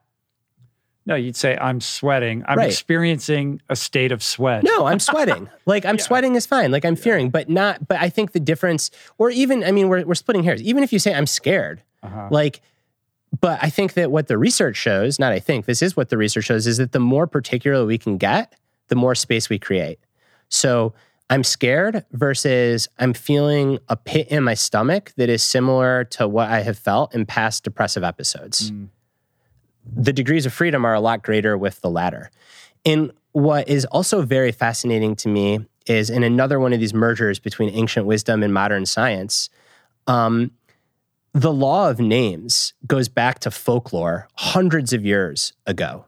This notion that once we have a name for something, it loses its power over us, goes back to the myth of Rumpelstiltskin, where the protagonist's daughter is kidnapped, and the villains say that you can't get the daughter back unless they know my name, and it has to be my true name. And spoiler alert, the true name is Rumpelstiltskin, and the problem goes away. So what in folklore is called like the law of names is now just effective labeling. And I think it's true. Like, once you can name something, it loses its power over you. I shouldn't say doesn't lose all of its power over you, but then it's no longer you. Like, it's concrete, it's tangible, it's something separate from you. It's something that you can then, as I said, use the higher parts of our evolved brain to deal with. Right. I was talking earlier about these periods of being dismantled or disordered as teachable moments or opportunities that are rife for quite a bit of learning and growth. you sort of contextualize this as extracting meaning, right? Like, how do you find meaning through this process of order, disorder, reorder? And maybe it would be illustrative for you to talk about that in the context of your OCD, because you have a lot to say around the kind of temporality of engaging with that process of trying to find meaning. Yeah, so I'm glad that you came back to this, because I would have forgot. But earlier when you were talking about viewing disorder and change as an opportunity for transformation and growth, I wanted to make sure that we go to where we're going now. So I do firmly believe that viewing change and disorder as an opportunity for growth is the best mindset to have in most circumstances. Carol Dweck calls it a growth mindset. Kelly McGonigal after her calls it a challenge response to stress. So when we face challenges, when we face change, saying, all right, I'm going into disorder, it's going to be hard, but I'm going to grow from this. Works like 95% of the time. But there's a 5% of the time where having any expectation or any hopes for an experience just gets in the way and holds you back. So the worst thing for a clinically depressed person to do is to say, oh, like, I'm experiencing depression, but this is going to make me more compassionate. Or when I get to the other side of this, like, I'm going to grow from this. I'm growing. Yeah. You know, no, you're not. Like, every moment of existence hurts. Loss, someone that's just lost a partner, God forbid, a child, maybe a parent. The worst thing to say to that person is, well, why don't you write down 3 things that you're grateful for today? So there are these capital T traumas, or these periods of change, where our only job ought to be getting through and getting to the other side of those. And when we tell ourselves that we need to grow from them, or we need to view them as a challenge or an opportunity, we often take a really shitty situation and make it worse. Because not only are we now in pain and suffering, but now we're not even doing what all the self-help books tell us that we should do, which is grow from that experience. So in my own experience of OCD, because that's what you asked me about, I distinctly remember a session with my therapist, Brooke. And this is maybe like 4 months into things. And I remember telling her, like, I maybe I'll grow from this. Maybe I'll learn from this. And she said, maybe, but like, maybe you won't. What if this just sucks? Like, sometimes the world and your brain is cruel and random. And what if you don't have to grow from this? And that shook me up. I'm like, oh, well, then there's no point. Then it's purposeless. She's like, so what? What if there is no purpose to this? What if, like, this is just suffering and it just sucks? What if you released from any need for this to be meaningful and just get through it? And that was one of those, like, you know, find the abscess behind the molar moments in a therapeutic process. A lot of what was holding me back in that moment was trying to contrive something out of this experience instead of just letting it suck and just being kind to myself and realizing that sometimes things just suck and they don't have to have any meaning. Now, fast forward a year later, and I derived all kinds of meaning and growth out of that experience. Like you, I wouldn't wish it on anyone, but it happened. So that was my own experience. This is long before I wrote the book. So I go into the research for writing the book, and that's in my mind because, you know, the first 6 chapters of the book are very growth-oriented. And then I thought back, and I'm like, but I don't want to set people up for a trap that they might walk into reading this book, which is like, when the really shitty stuff happens, I don't want them to think like, I got to do my 4 Ps. So you can read the book, and you can apply every single tool, and for 95% of the changes, it's going to work. But for the 5% where it doesn't, the actual work is just releasing from all of it and just focusing on getting through. And what researchers show is that when we find gratitude and meaning and growth after capital T traumas, big changes, it's never in the process. It's always on the other side. So when we try to force that kind of optimism on a shitty experience, we get in our own way.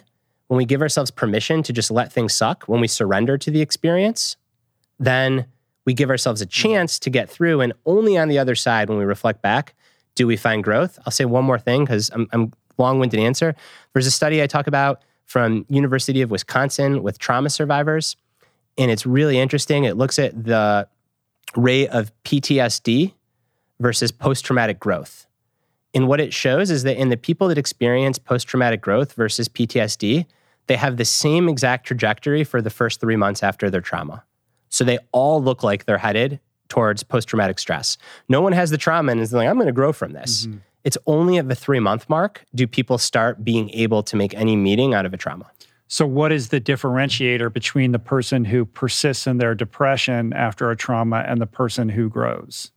Yeah, I thought you might ask this, and I want to be real careful about how I answer it because I'm not a psychiatrist, and I think that we often blame people for their circumstances in these situations when the real answer might just be their inherited neurochemistry. So I think that that's the foremost thing. Mm-hmm. I know a lot of people that have been through trauma that suffer from PTSD that are strong motherfuckers and like could just be their neurochemistry. I think where it's not, it is perhaps people that do think that like they immediately need to have growth or meaning. It's like this trap. It's Chinese finger trap. Like you put it in and then you get stuck. And then they get stuck in this experience. And like, I can't even grow from it. I can't find meaning. This must mean everything just stinks. And it gets tighter and tighter. So I think that has something to do with it. And then it's also worth pointing out that in the literature on this, there are certain capital T traumas where you don't grow from them. So rape is an example. For many people, war is an example. Like there are certain things that should just not happen to a human. And it's not the human's fault that they didn't grow from it. It is just something that is truly senseless and cruel and harmful. Although there are circumstances in which experiences such as that can catalyze growth in the form of finding purpose and making sense out of that. I'm thinking of somebody who becomes an activist as a way of reclaiming some level of agency out of that victimhood and becoming a voice for other people or, endeavoring to, change the laws or whatever, or create greater awareness around the thing that happened to that person so it doesn't happen to more people. Yeah, and that's the pathway out, for sure. But I just want to be careful to mention or to be really explicit that I think that not everybody can do that. And sometimes it's situational, but sometimes it's just like purely the experience that they went through was so traumatizing or the combination of the experience and their own neurochemistry. But yeah, the flip side of that is people go through like the worst horrors of horrors. And then when they're in it, they give themselves permission to just be in the suck and get through it. And then they do get to the other side. And as you said, a way to reclaim agency is to try to do something productive about it. But certainly your point rings true in that when you're in the midst of an acute experience, your job is to have the experience, not try to extract meaning out of it. Yeah, right? Like that's not going to work. Like when you're suffering or you're just suffering. Something horrible is happening and you're just trying to survive it, your job is to survive it, right? And to let go of any, not to be nihilistic about things. Right. Your therapist sounds a little bit like, we are nihilists. But I think that she, but she's trying to prompt you an optimist. A different lens for I get it. Like you needed that, right? Yeah. But I think because you can spiral into depression by being a nihilist. Yes. So maybe the real solution here is to remind yourself that like, hey, I might grow from this. She didn't say you're not going to grow from this, right? She said, maybe you will, maybe you won't. Just who cares? Get through it. So maybe it's to say like, I might grow from this. I don't know, but I don't have to, and I don't have to do it right now. I just need to get to the other side. Right. And again, we're talking like bad clinical depression. Like these are things when a growth mindset by definition is not possible. I do think for 95% of changes, it's really helpful to go into them and say like, this is a period of disorder. Again, let's like set our expectations, but like, I think I'm going to grow from this. I think I'm going to extract meaning. And if that works for you, great. Like that should always be the default thing. Right. But you got to be able to put it down when it doesn't work. If you're in a very intense situation and you're like, why don't I have a growth mindset? And how come I'm not optimistic about that and about what's happening? And how come, I can't extract meaning out of then you're going to beat yourself up. You're going to get into this you're firing extra arrows at yourself. Spiral. Yeah, you can't do that. You have to let go of all of that. You allow yourself to feel whatever's happening. You do the best that you can. And then slowly over time, that meaning will reveal itself to you or you, because humans are good at this, pattern makers, whatever, you're going to attach some, you're going to end up attaching some kind of meaning to it. that will be meaningful and instructive for you to help your brain and your body make sense of what occurred. That's right. Just like we have physical immune systems, we have psychological immune systems. And the job of a physical immune system is when there's something that's a threat to us, it goes and blasts that threat. Our psychological immune systems, when there's something that is threatening to our identity or to our trajectory, our expectations, it takes that and it integrates it and it makes it a part of our identity. But much like our physical immune system, the greater the harm, the longer it takes. So if you get a small cut, you can grow and make meaning from that really fast. You know, I missed my flight and I'm going to miss the interview with you. Like, that really sucks. I'm going to be down, but like, whatever, we'll get through it. Whereas like something really terrible happens, expecting the same quick turnaround to meaning and growth is a fool's errand. You have to give your psychological immune system some time, and you have to be really patient with yourself. The research shows that when we are in the midst of extreme changes, particularly when they're negative ones, time slows down. Like, our experience of time slows down. And the reason for this is because we evolved, when under threat, to see things very, very discreetly. So instead of living our life as this continuous movie, we start seeing things frame by frame, and things slow way down. And the reason that we know this is a fascinating experiment where individuals were hoisted up 150, 200 feet in the sky on this crazy ride called the SCAD that has since gone out of business, but during the time of the study, it was operating. And then they're basically just dropped. And this researcher, David Eagleman, a neuroscientist, talk about a clever experimental design. He had people ride the SCAD and guess how long they were falling for. And then he had those same people watch others ride the SCAD and guess how long they were falling for. And what he found is that when they were watching, they made an accurate guess. They said, you know, they're falling for about 1 second. But when they were on the ride, they experienced their fall as being like 3 seconds. So when we're falling, you know, physically or metaphorically, time slows down.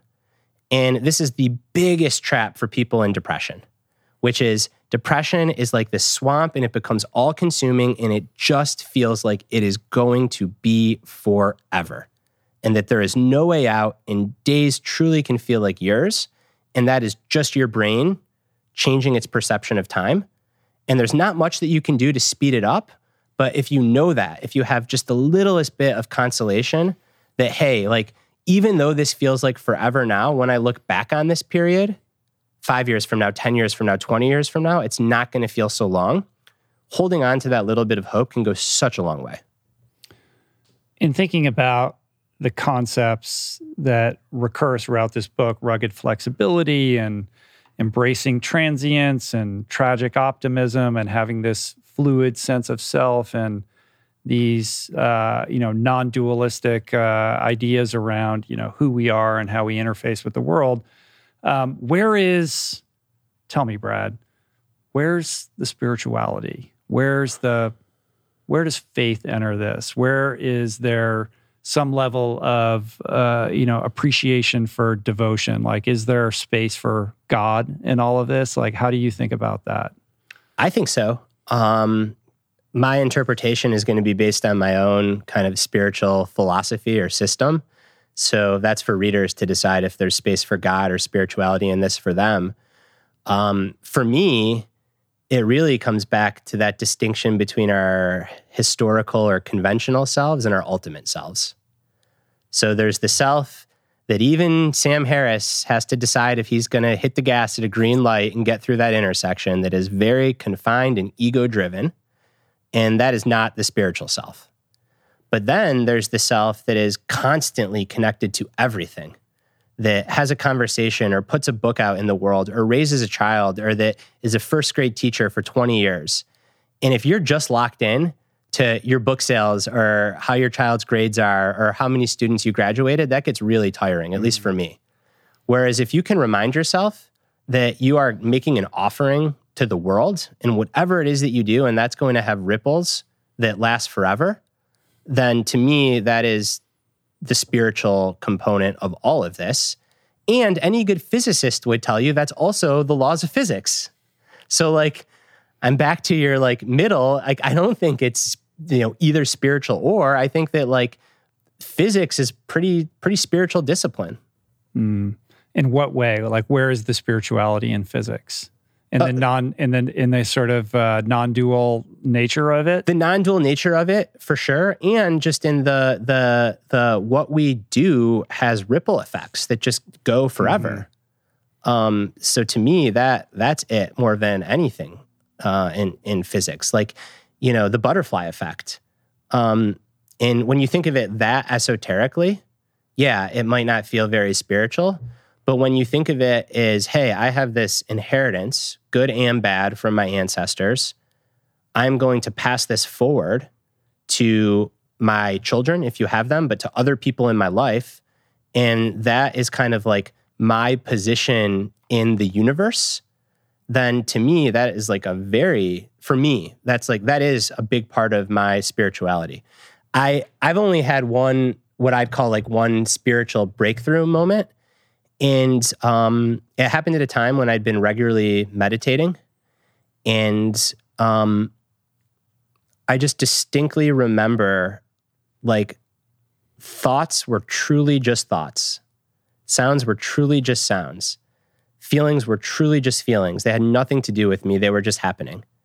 And that was really scary. And then I call my meditation teacher and he's like, oh, like that fear, that's just your ego waiting to die. Mm-hmm. That's just your ego being scared to die.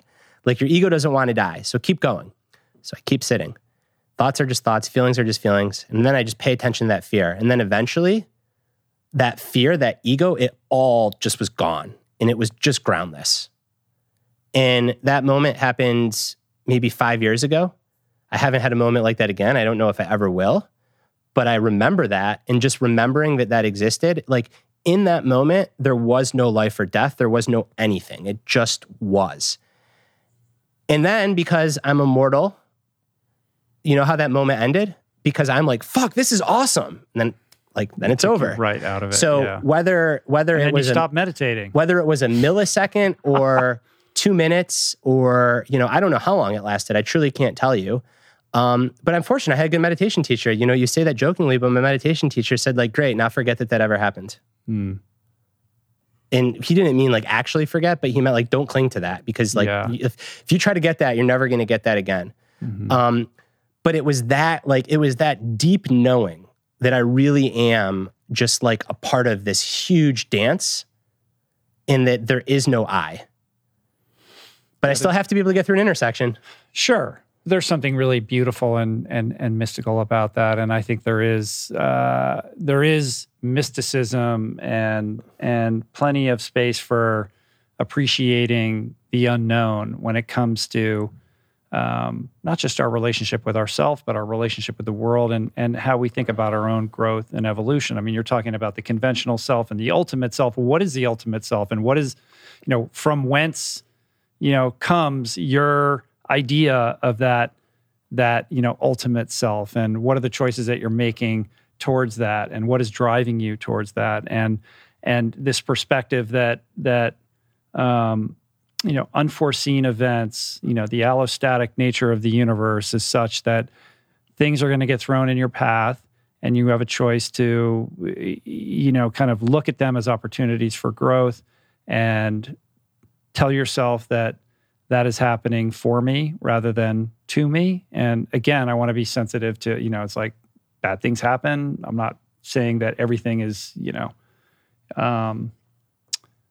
is there for you to grow. You know, like there's tragedy all over the place. But in the everyday experience of life, when you're kind of thrown off track, like if you can look at it and say, where's the opportunity here?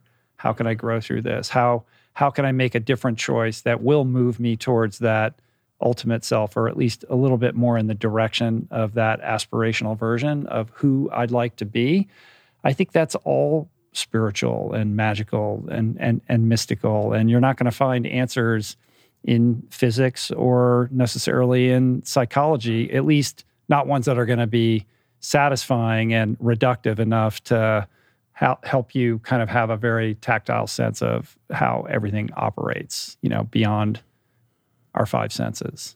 Yeah, that's right. I could not agree more. The Buddha was purported to say that my teachings aren't the moon, but I can point at the moon.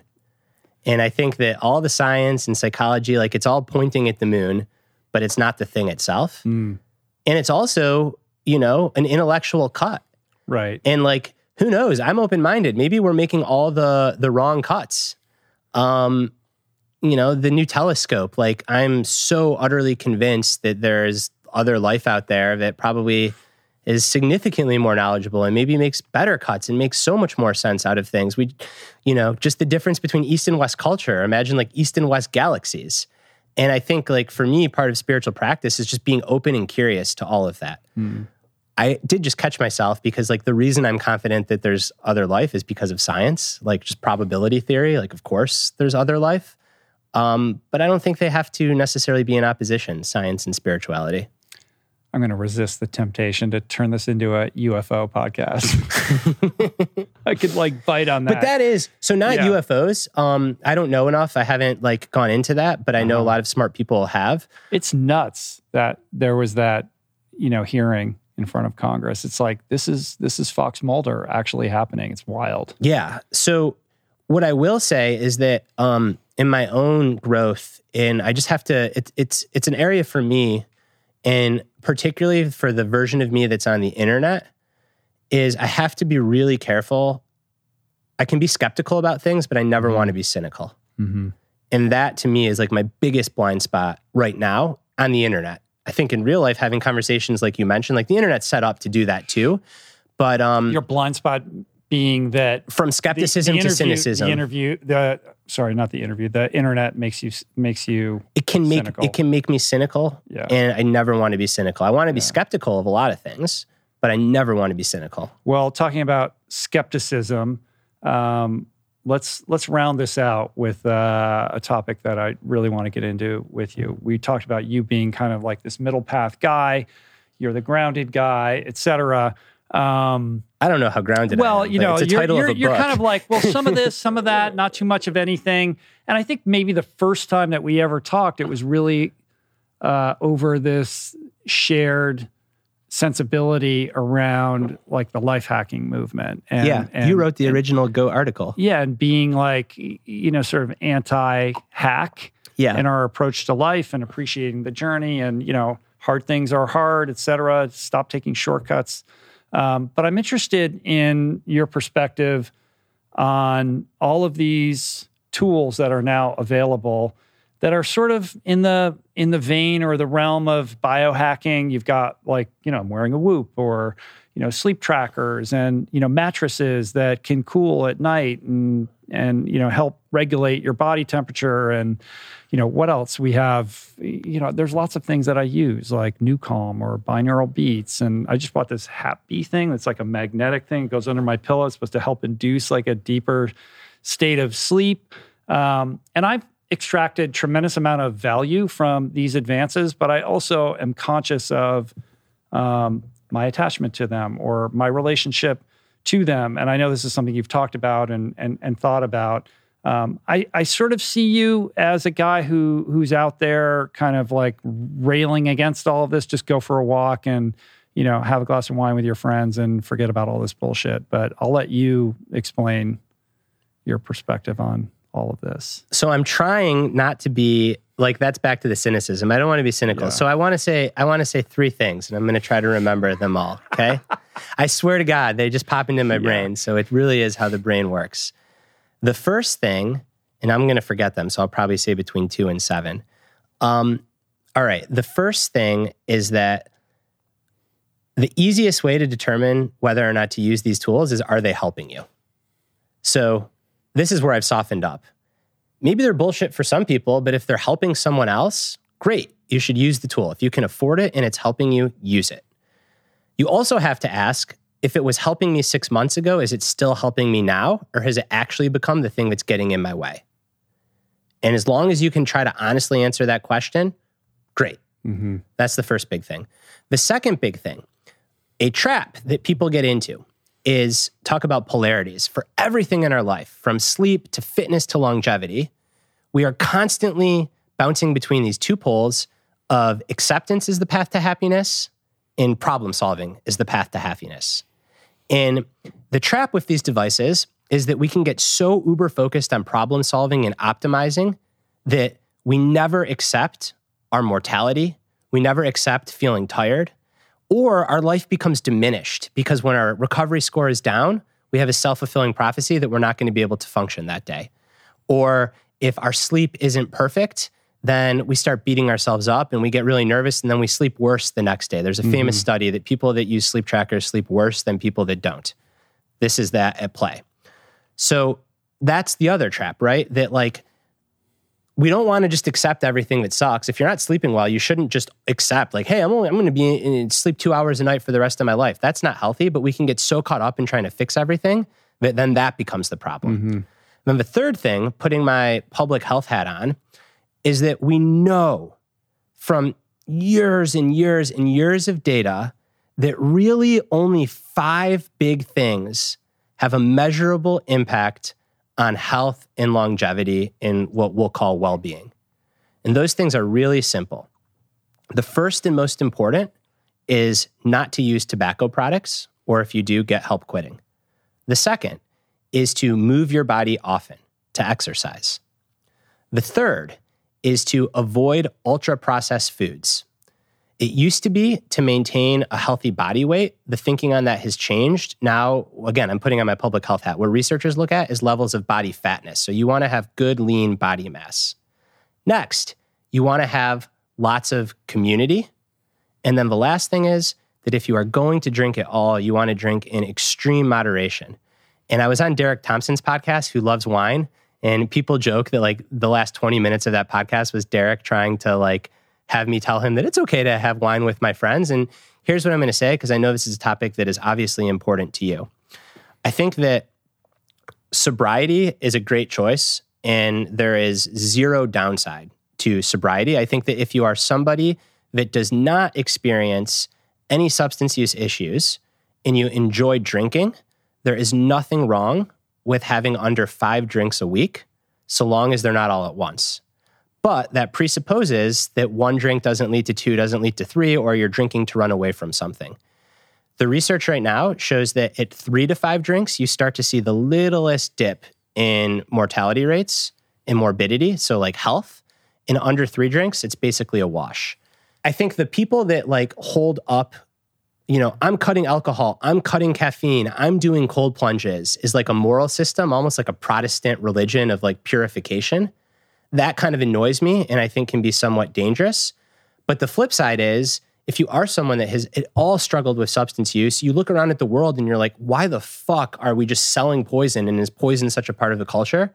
And I'm equally empathetic to that argument. In me, myself, I have like 2 drinks a month. I'm very fortunate that I don't have any sort of dependency, but I also don't drink because I feel like shit when I do. Super interesting to hear you share that. I feel... I'm feeling lots of feels with what you just shared. I think it's interesting. There's a weird, semi-ironic sort of inconsistency between this thesis that you have of embracing change, while also this other aspect of your personality that's sort of stubbornly anti-change with respect to a lot of these things, with these protocols and principles. Like the idea that there's people on social media who are doing like 30-day no drinking challenges. There's some piece inside of you that is irked by that. Well, I think it's interesting. Maybe I want to push back. If it's like virtue signaling or something. But it's not the change. But it's a cool, like in the world of challenges, this is not the Tide Pod challenge. No, like, this, you know, is a great, this is like a good challenge. Thing. And that's what I just said. Okay. I have no problem with it. I think my challenge is when it is wrapped up in this like performative virtue signaling. I understand that. And I'm also, but you said something and I want to push back. No, I am open to these things working. I really am. That's why I said like use any of these tools if they help you. What I'm not open to is pseudoscience junk, which is what so much of this is, because so much of my coaching practice is me unwinding pseudoscience junk. Now, if there is a strong evidence base behind any of these things, so here's an example where I have a really open mind is with psychedelics. Now, I don't know what the outcome is going to be. My sense is that they will be a really effective tool in the toolkit to treat mental illness. And they'll have indications for certain people in certain situations with certain circumstances, and they'll work very well. That is very different, though, than some of these other things that like truly have no evidence base. But this is, to be fair, this is like where I need to be careful to remain skeptical and questioning, but not become cynical. Yeah, I think that, I mean, first of all, with respect to alcohol, it's pretty hard to make the case that there's anything healthy about drinking at all, even one drink. The only argument being that it's a social lubricant that puts you in a position to be around friends and share some kind of, you know, community-based experience. But if you can't have that without alcohol, then that's something you really need to look into. I completely agree. And that's what I said on this podcast with Derek Thompson, which is like the problem isn't that people don't want to drink. The problem is that we feel that we need alcohol to be a part of gathering in community. Do it over coffee or tea. And I like the idea, particularly with younger people, that there's a pushback against this just acceptance of alcohol being part of the culture. And I think that's a really cool shift. So it's something I definitely celebrate. But when I look at these devices, you know, saunas, cold plunges. Can I say, sorry, one more thing before we move to alcohol, because it's important. We talk a lot about the opioid epidemic, but there's, I think... I wish I could call my colleagues in Michigan to double check the stat. It's either 1 or 2 years, but there's only 1 or 2 years where more people have died from opioids than alcohol. So like, I'm right there with you on alcohol. I think it's batshit crazy that it is such a, just an enormous part of the culture. However, I'm also not going to judge the person that doesn't have a substance use issue that can go to a brewery and have a beer and enjoy it and get on with their life and be totally fine. Right. That's not me. Yeah, but we're different. But of course that's not. We have different experiences.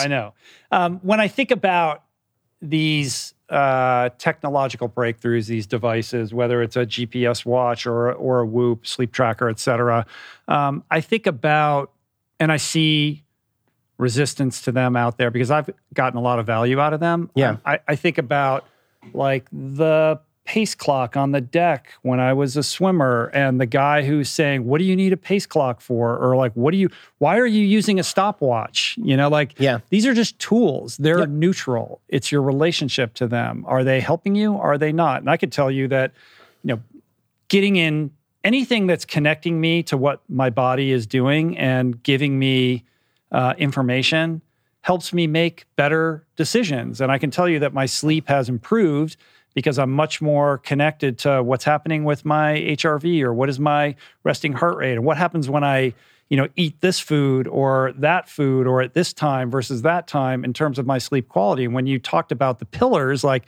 it's sleep, it's fitness, movement, right? It's nutrition. It's, you know, these are like very basic things. And I look at these tools as just a way of giving you information about what your body is doing so that you can be more informed about making better decisions that will be beneficial. I do agree that you can get too caught up in scores and metrics and things like that that become predictive of behavior in an unhealthy way.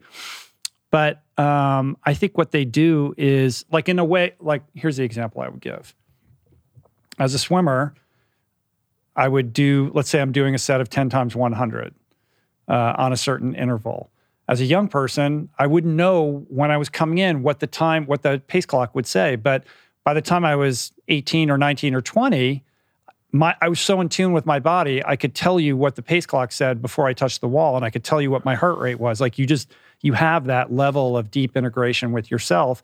But that tool helped me make that connection. And I think these things are no different. And when I reflect upon where most people are, like I'm pretty in tune with my body, you are as well. But there's a lot of people who are walking around, they're just totally detached from their body.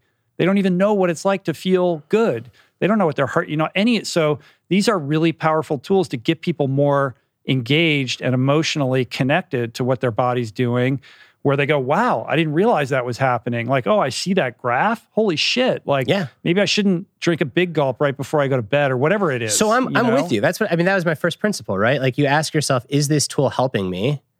And if it is, then use it. Mm-hmm. What you're describing in talent research, we call the 4 levels of competence. Have you heard of this framework or no? No. So the first level is unconscious incompetence. In here, you don't know that you don't know what you're doing. and no tools are going to help you. You need to like read some books and get some coaching. Then the next level is conscious incompetence. Mm-hmm. So this is when you know that you don't know what you're doing. And here tools are really helpful because they can help you course correct. Like you know that I'm doing it wrong, so the tools can really help.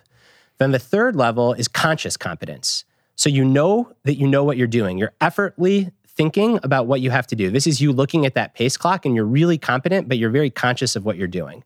And then the fourth level is unconscious competence. And this is like excellence, mastery, flow, where you don't need the pace clock, you don't need any of it. So the tools help you, as you said, get to that point. And I think that's the most helpful, assuming that the tools are accurate and the feedback, if the pace clock is giving you the wrong numbers, then it's not very helpful. But assuming that the tools are accurate, then they're extremely helpful on a journey to complete mastery. And even if you never reach complete mastery, who cares?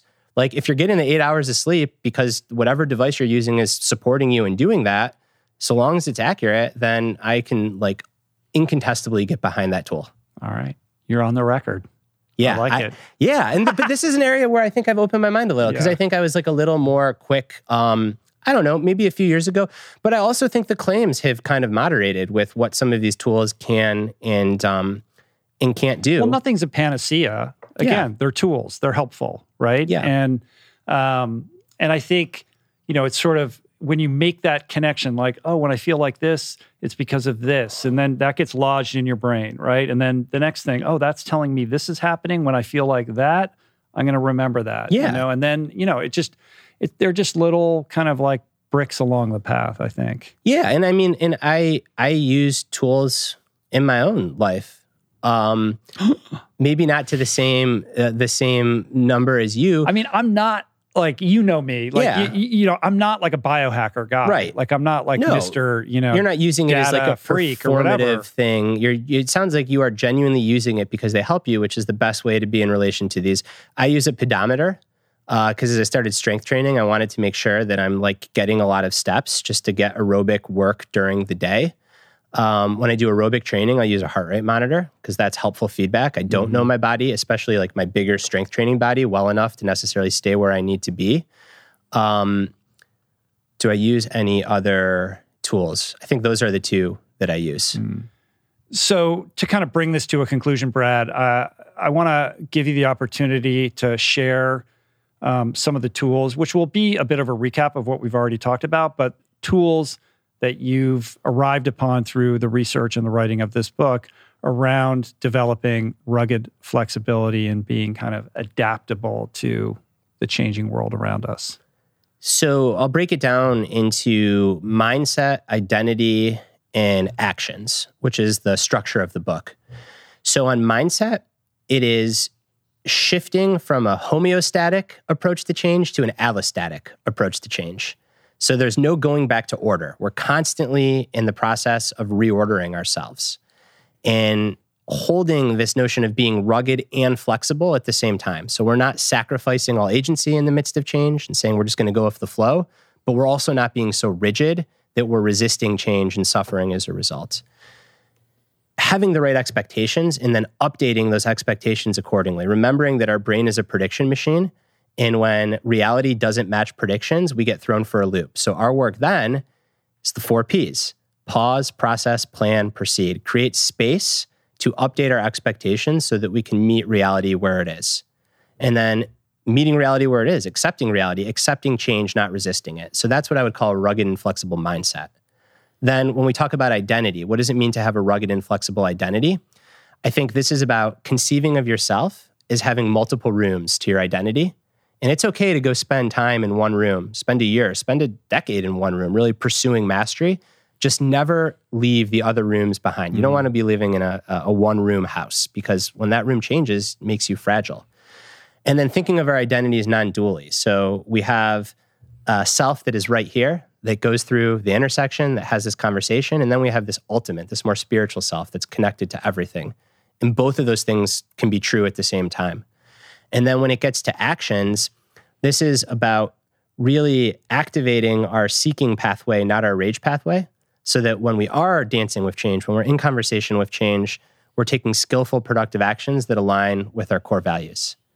And finally, in when you need it, perhaps most important, is when you're doing all of this and things still just suck and you can't find any meaning, you can't find three things that you're grateful for, seeking help, because it sounds like you're probably in a situation where you need it, and releasing from the idea that you need to do anything other than survive the experience. Not becoming nihilistic about it, but saying that, hey, maybe I'll grow, but maybe this is just senseless pain, but I'm not going to find out until I'm on the other side of this. So right now, my work is just getting to the other side. Mm.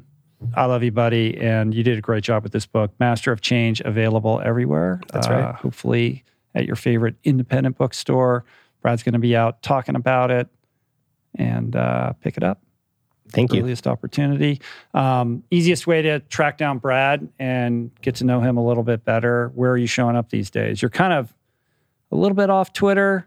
You pivoted more to Instagram, but you kind of grew your audience on Twitter, right? So, yeah, that's been a change. Yeah. Never let a crisis go to waste. I didn't love the direction that Twitter was heading about 7 months ago, so I said, like, I'm gonna build an Instagram platform, or at least try to start from scratch. So now that is the place that I'm most active, and it's just my name, at Brad Stulberg. And that's something I changed my mind on. I thought Instagram was by far the worst of all the platforms, and it is by far my favorite platform. I told you a long time ago. I was like, what are you doing? You were like so attached to just being a Twitter guy. Yeah, so you were right. That's cool. And the Growth Equation and the Growth Equation podcast, I'll link up all the links to all that stuff in the show notes as usual. That's it, man. We did it. Thanks. It's always a pleasure. Peace.